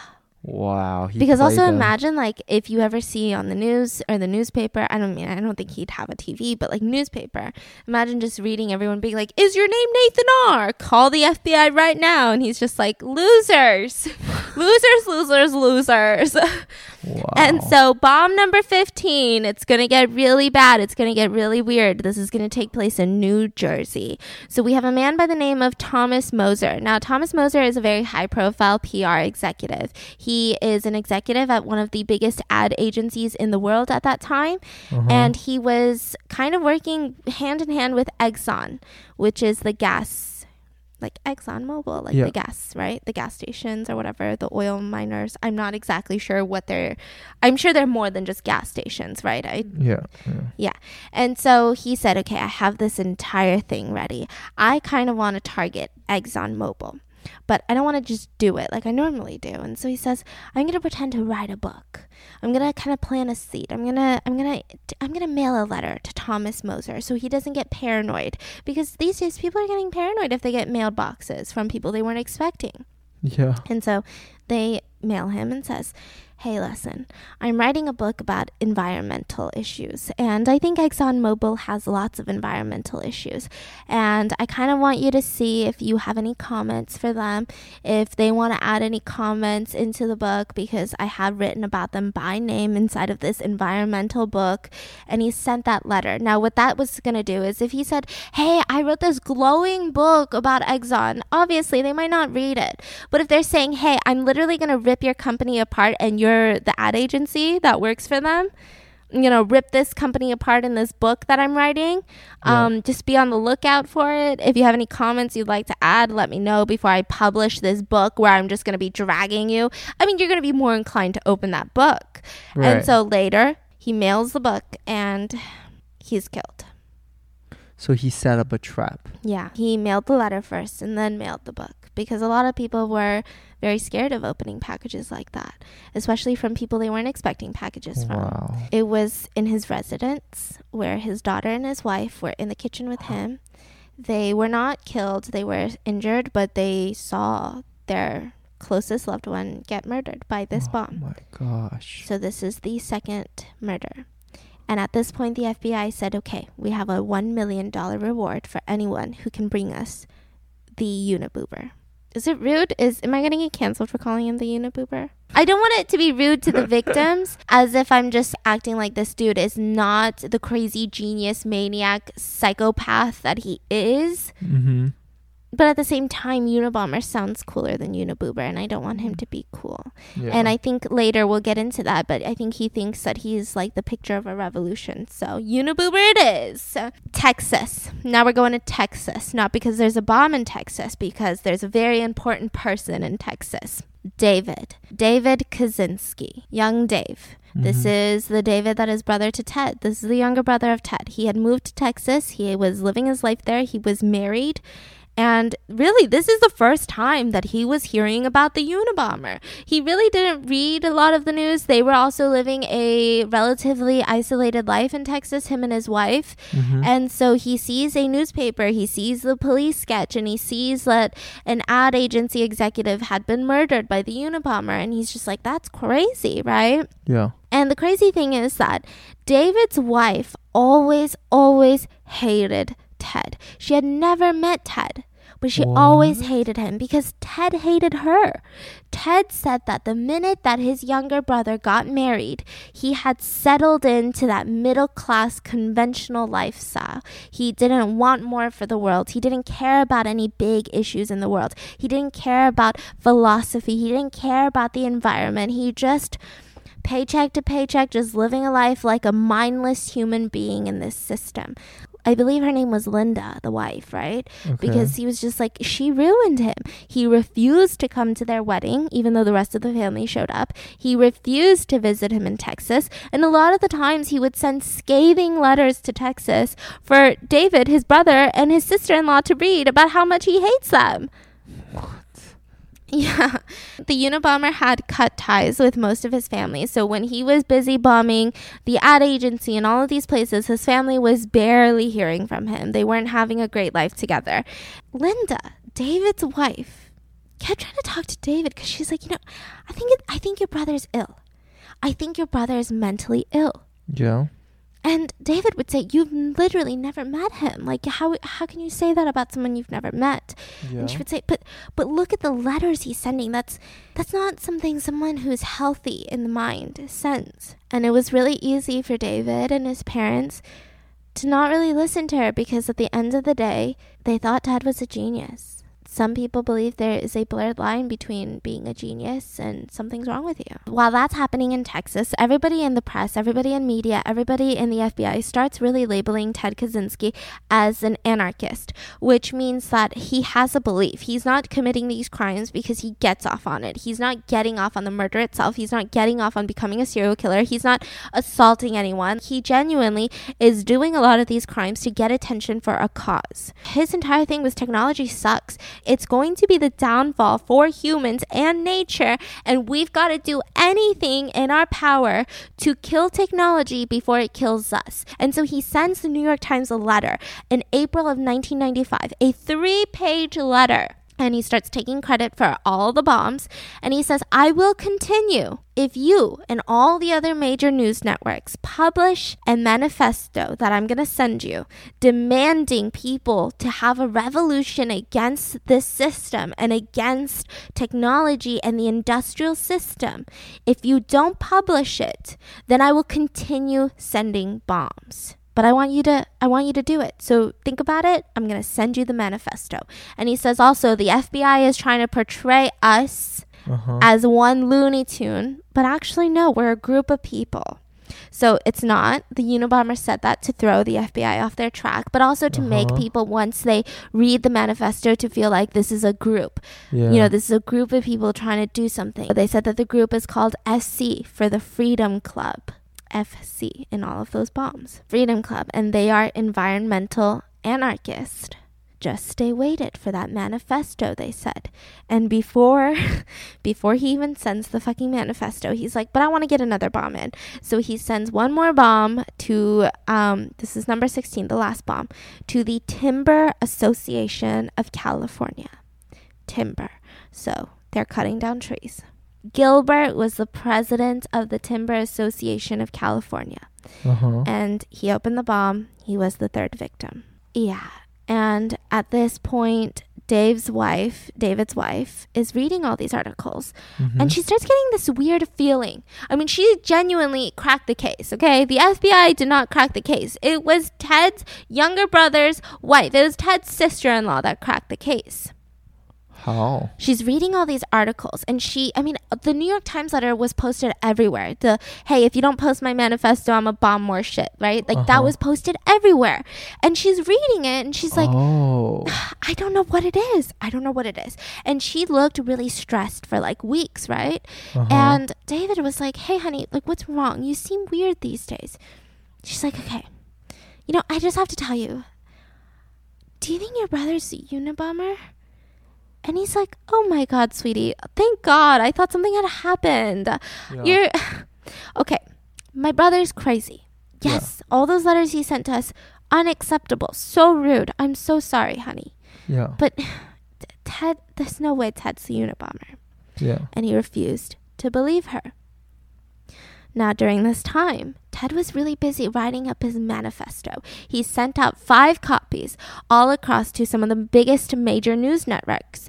And all of them read it and they said, listen, this is very competent. Like, you can tell that this is not some Looney Tune in like a wood somewhere. Like, this is a very academic, scholarly writer. Like, he's not talking like he's just delusional. Like, he's not talking about how technology is going to infiltrate our brain cells and we're all just going to be like little, you know, it's very, very academically strong. All of the points academically are very strong if it wasn't coming from someone who was making bomb threats and sending bombs. And so it was just kind of difficult stuff. And it gets even more difficult because the FBI has to think about if they're going to let these news networks release the manifesto. On one hand, you release the manifesto and you are essentially advertising for a terrorist. And on top of that, this actually, because of how well written it is, people are not just going to dismiss it. I mean, people might really run with it. It really might start a violent revolution because what he was calling for in the manifesto wasn't, hey guys, like, let's just all like talk about how we don't like what's going on. It was like, let's fucking have violent protests and fuck shit up till they listen to us. It was not like a, Yeah. we need to call our, you know, district attorneys, we need to call our council members and tell them how we feel. It was like, we need to rise together and burn the shit down. Like, it was very insightful. Yeah. And so they were like, okay, that's another thing that's we find to be very dangerous. But at the same time, if we don't, what if he keeps killing more people? And what if we never get a chance again? I mean, if this had just been like a year long process, maybe the FBI will be like, we'll take our chances and catch that motherfucker. But it's been like 17 years. I think, you know, they kind of had their tail between their legs and they were like, I don't know, dude. I don't know if we'll ever catch him. And they sat down for a furious debate between the task force. And at the end of the meeting, they said, okay, we should not publish it. Huh. And right after the meeting was adjourned, they all sat there. And one person said, that's the wrong decision. And they all looked at each other and they said, yeah, that's the wrong fucking decision. Because people will die. More, more people will die. No, because they said, this is such a high profile case. Yeah. Something that long. It was five, I mean, I think it was th- 3,500 words or something like that. It was a long ass manifesto. Uh huh. that getting out, someone in the country must know someone who has those exact beliefs or talks like that. It's going to lead them to the Unabomber. Oh, so they should. They think they Yeah. should for that reason. Because, like, if I'm constantly talking Yeah. about mukbang and I always say bis, and then I send something to the press that's like bis, I don't fucking care, beats, and then they're like, who's this? Yeah. I'm sure a lot of people will be like, oh, I think I heard her say that word a lot, right? yeah. And so, because of that, they had it sent out and it became a thing. Now, it was kind of suppressed in certain areas. So, in Texas, David was having a really hard time getting his hands on a copy. His wife kept saying, Hey, I heard they're releasing the manifesto. Like, you got to read it. What if it is your brother Ted? And he was like, It's not my brother Ted. And she was like, But what if it is? Go get one. And he's like, Okay, okay, okay, fine. So, he was looking for a copy of that newspaper just to read the manifesto. Yeah. But there was only like six copies, right?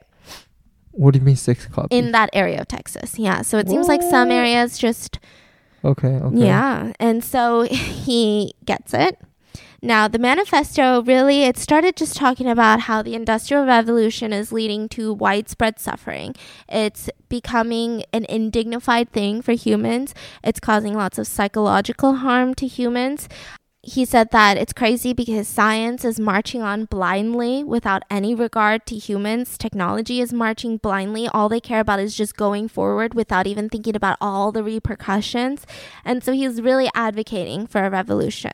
So Dave sits down. Linda's literally just like so nervous sitting behind him, like, oh my God, oh my God, oh my God. What if it is? What if it is? And he reads it and he goes, okay, so I will say it kind of sounds like Ted, but this is not new information. There's already a bunch of people. I think there was called like Earth First was an organization where they do a bunch of like blockades and they go to like the lumber areas and they try to stop them from cutting down trees and they'll like climb up the tree and shit, you know? Mm-hmm. So they're like, this is not a new idea. Mm-hmm. So even if Ted thinks this way, it's it's not Ted. And he was like, maybe like one in I don't know, one in thousands. Is there a chance that this is Ted? She's like, okay, well, I have this one friend. Mm-hmm. Her name's Susan, and she's a PI. Oh. I'm going to ask her to analyze the letters, if you're okay with it, Dave. And I'm going to ask her to analyze the letters that your brother has sent us over the years and the manifesto and see if she thinks anything.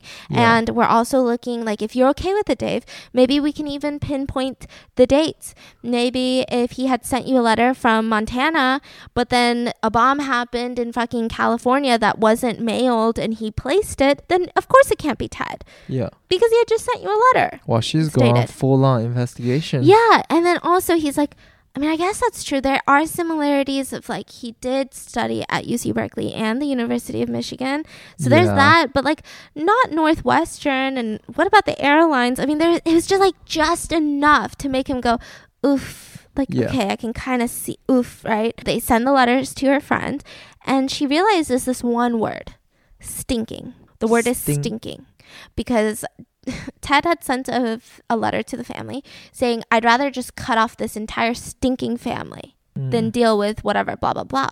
And in the Uh-huh. manifesto, it says, it is better to cut out the stinking system before it ruins us all, or something like that. Oh, And it's just a weird word to use. It wasn't like trendy back in the day. It wasn't like simp back in the day. It wasn't anything like that. It was just kind of a weird word. She was like, okay, well, that's weird, don't you think, Dave? Yeah. Dave's like, okay, fine. I think it's a little weird. Fine. Okay, call the FBI.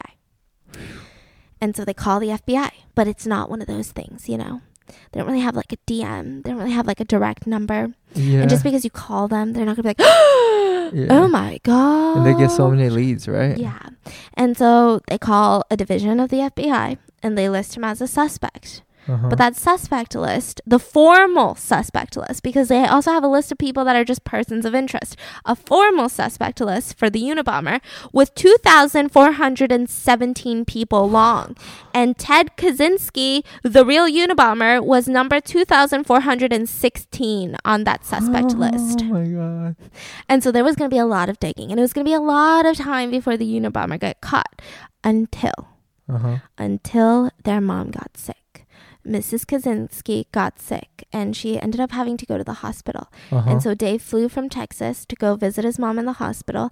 And at the time, he decided to stay in the childhood house where his mom was staying and just kind of sleep there because what's the point in getting a hotel? yeah. And while he was there, he started going through some stuff, just cleaning the attic, and he found a letter that Ted Kaczynski had sent his own mother. Uh huh. And it was like talking about his ideas about the world. And it literally was pretty much a draft of the manifesto. Wow. It was almost like a pre manifesto. And so he sends this letter to the FBI. Ted Kaczynski is immediately their number one suspect because they said this is the Unabomber. This is his writing. This is the way he talks. This is our profile of him. So the brother immediately made a decision Yeah. at that point. hmm Wow. And he said it was a hard decision. Mm. And he always, every time, he just kept thinking about how he promised to never abandon his brother. And the crazy thing is, Ted was really mean. Ted said some shady shit to his brother and his wife. But Mhm. Dave, like anyone you knew that talked to Dave, knew Dave, Dave always maintained love and admiration for his brother. Wow. He even when his brother was like, "Your wife sucks," he would say things like, "He's just you have to get used to him. He just has to meet you. He's just like that. I'm so sorry. He's just kind of like a, you know, he's always had this thing for his brother." And so at that point, the FBI realized they cannot arrest him. They cannot arrest Ted because it's not enough evidence. There's literally no evidence other than just a linguistic analysis, which really is not a lot to convict someone of 16 bombs and three murders. Yeah. At that point, they said, okay, we're going to approach the neighbors. So they fly into Montana and they talk to all of the neighbors, and all of them are like, What? You think Ted's the Unabomber? You're crazy. You must mm-hmm. have. You, you're upside down in some snow, dude, because you can't think straight, FBI man, because Ted is not a Unabomber. What are you talking about? And they're like, just, we know he is, okay? And so he talks to one of them and says, okay, can you go near Ted's cabin and just secretly record the terrain? Don't go inside, just literally outside of the cabin. So the FBI just kind of wanted to get an idea of what was going on so that they weren't on foreign land. So when they do try to get a search warrant or if they SWAT his house, so they said that they can't arrest him, but they got a search warrant. Yeah. But they need to do it aggressively because you're not talking about some dude who like is credit card fraud. I mean, you're talking about a bomber. And so they said they just kind of need to know the terrain, just make sure they're not blindsided, nothing happens, there's no way he could hide, etc., etc. And so they said, okay. So they get that video recording and they facilitate a search warrant. And when I say facilitate, I'm talking they brought in from all around the country a plane full of agents to Montana. FBI agents and the entire SWAT team from San Francisco was brought in to do this. April 3rd of 1996, they raided the cabin and they arrested him and it was a relatively easy arrest. Now what's crazy is that he looked like a mountain man. I mean, I saw pictures and videos of him getting arrested and he looks I mean, he just looks weird. He does not look like if someone told me that was a Harvard graduate and a mathematician, I would bet my money that he wasn't. He looked just rugged. His hair was all grown out. They said the layers of dirt on his skin were getting crusty. I Oh mean, the dude was gross looking. He was just really living that secluded life and he was looking like a mountain man. The FBI promised David and his wife that they wouldn't release all of that information that they gave them. But the press somehow found out about it. And by that, I mean probably the FBI told them. And they said something that really bothered David was they made it seem like the f- the family fingered him is what they said. Meaning like the family saw a picture oh saw this saw that and said oh that's him and pointed at him. But david was like i think they're not realizing the intensity of a decision like that. I don't Yeah. think they realize that that tore me apart. I don't think they realize the pain. They just say i pointed it out to the fbi like no that was that was one of the hardest things i've ever done in my life Yeah. and so he's kind of upset by that. And so he gets arrested, Ted. They're going through the shed, and it's a fucking gold mine of evidence. I mean, he even had like homemade guns in the te- in the shed. Yeah, and they're going through his bed, and right under the bed they open a box, and inside the box is another box, and inside the another box is a box-shaped shiny object that's just covered in aluminum foil. Literally, they're just going through his stuff. It just seems ordinary, and all of them stop and they look at each other Mm-hmm. and they scoot the box back in under the bed and they all clear the room. There was a bomb. Yeah, Where? under his bed. So Ted had written that once the weather clears up, that was his next bomb ready to go. Which I think there's a lot of things that are very scary with that, which is who the fuck sleeps with a bomb under their own bed? Oh, that bomb Yeah. was ready to blow. Wow. Yeah, I mean, I guess he must have that much confidence in his own bombs that it wouldn't detonate before something happened. So they put the bomb back into the bed. And I'm sure like the bomb squad showed up. Nobody Okay. got injured, yeah. Okay. But it was just the fact that, you know, when David heard this, he was very glad because he felt like, okay, maybe I did make the right decision because maybe there would have been another death and I prevented it. yeah. And yeah, I lost my brother because now he's facing a death penalty, but I prevented a death. And the attorneys, you know, Ted kept asking his attorneys, like, how, how did they find me? It doesn't make sense. I covered all my tracks. I did this, I did that. And the attorneys told him, well, sources are saying that a family member gave you up. A family member? Your brother? And his direct words were, that's not possible. David loves me. Yeah. So Ted was really sad when he found out that his brother turned him in. Are you kidding me? And he stopped talking to his family at that point. Now, this is where it gets weird. The trial is so weird, dude. The trial is weird. So, the trial is happening. I mean, he is facing the death penalty. He doesn't want to die. He really does not want to die. And his attorneys are saying, okay, here's the perfect way not to die. You look like a lunatic. You were found in a shed in the middle of the woods with no running water, no electricity. You look like a lunatic. You look crazy, dude. So we're going to say you're fucking crazy. And he would say, You do that, and I fire you. They're like, What do you mean? This is literally the only defense that we could even pull out of our ass because you're the, the amount of evidence. You fucking logged all of your feelings about the crime. Okay, it's one thing to accidentally do something, but you literally wrote in writing about how you were disappointed that you didn't kill enough people. I mean, the gig is up, dude. You're going to die. Like, we need to do something. And he said, No, if you say that I'm a lunatic, if you try to plead insanity, then that means all of my life's work is going to go down the drain. No one will ever think I'm trying to start a revolution. No one will ever get together trying to bring down the industrial system in my name because I'm just some fucking Looney Tune from the woods. The woods. The woods. Yeah. And so they said, okay, um, that's very difficult. I don't know how to tell you this, Ted, but we were so excited about the insanity plea that um, we uh, flew your cabin from Montana to Sacramento because we wanted to show the jury that no sane person could live in a cabin like that. They freaking moved the whole house. yeah, here? they got a helicopter to put it onto a cargo Oh truck. God. And um, I mean, it was that small of a shed, but they were like, that's kind of awkward because we brought your shed. The insanity defense. And Ted's like, I didn't ask you to because I'm not insane. They had a 20 hour psychological review, and a psychologist deemed him competent to stand trial, but also competent to be sentenced to death. However, plot twist, he was also at the same time diagnosed with schizophrenia. Really now? Yeah. The defense starts, the trial starts, and instead of outright saying insanity, because technically they can't, but also Ted would fire them, they started pleading for the experiment. That was their entire defense at trial. Listen, this Harvard experiment for three years that have never been seen by the public, this this killed him. Yeah. This forked his brain up. This triggered his schizophrenia. This triggered all of the things that you see in him his distrust, his anger, his extremity, all of this. Crazy thing is that all the fires are all the files are sealed to the public even to this day. So other than a couple snippets here and there, we really don't know the extent of what those 200 hours did to him. But I'm sure a lot of it was shown in trial. They were also saying, like, listen, he was 16, 17 at the time. He wasn't even 18. And he had built his entire life on being smart. I mean, it just doesn't make any sense. And even the attorneys asked Ted, hey, why'd you put up with it? Like, after like two weeks, I think I'd be annoyed at someone screaming at me saying I'm an idiot. Like, why'd you keep going? And he would say, he would say things like, well, I wanted to show them that I can't be broken. Which, I mean. I just thought it was weird.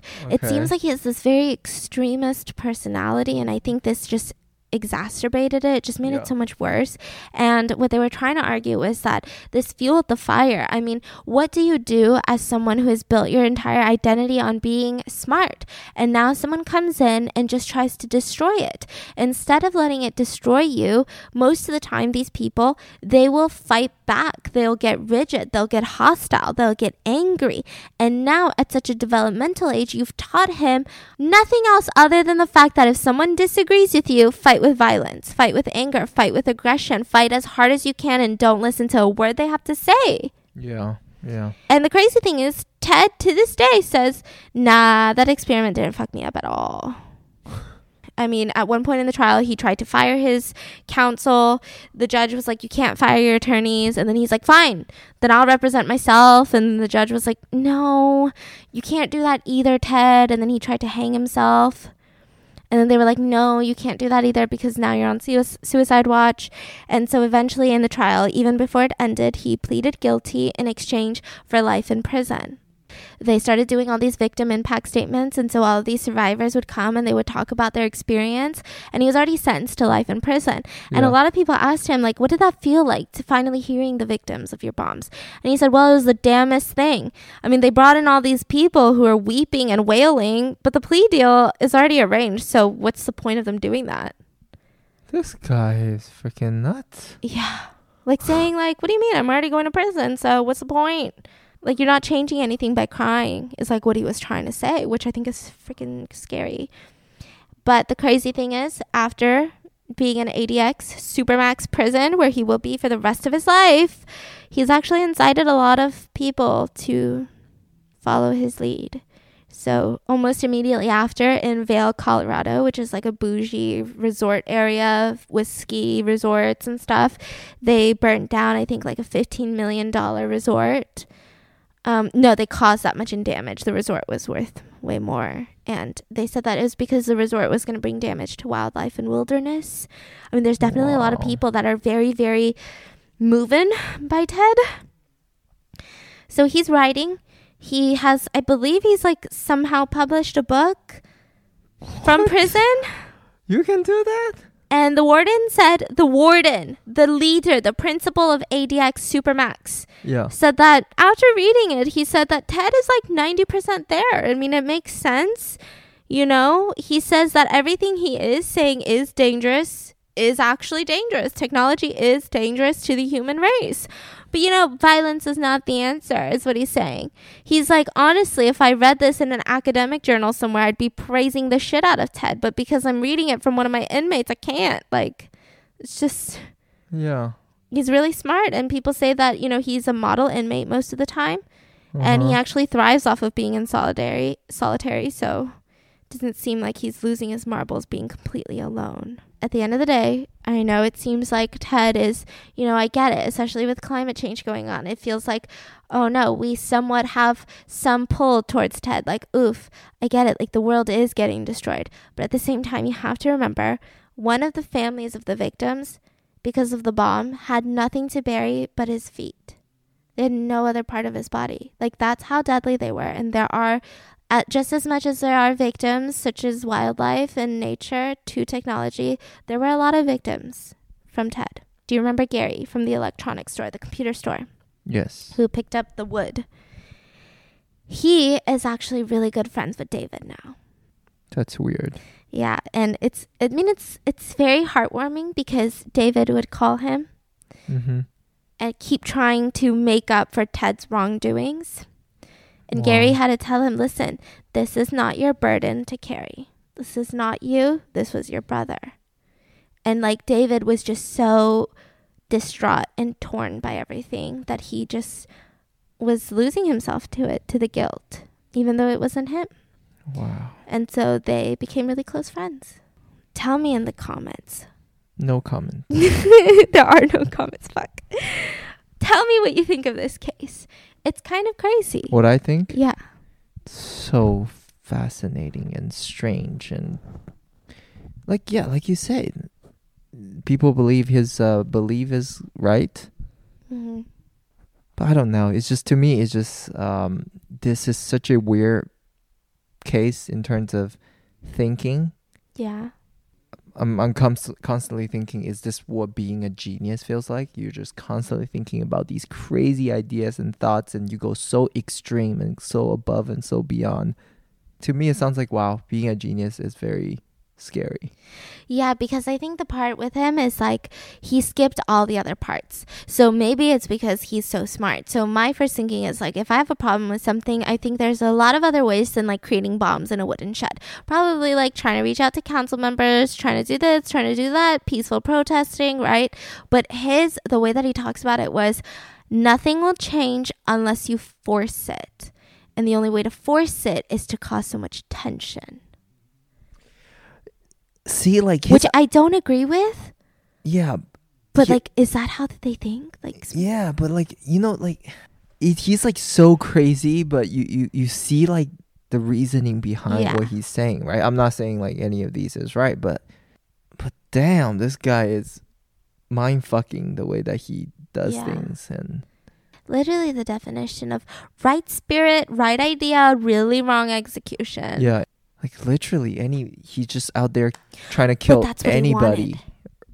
He wants the fear. Yeah, he wants the fear so much that people will do something to Wow. alleviate that fear because he knows humans can't work under that type of fear. hmm He sounds like the ultimate villain in a in a superhero movie. You Yeah. know, Like no emotion. like they're like, I just want the world to be this way, like Thanos. yeah. So I'm gonna wipe off half the freaking universe so that people can thrive.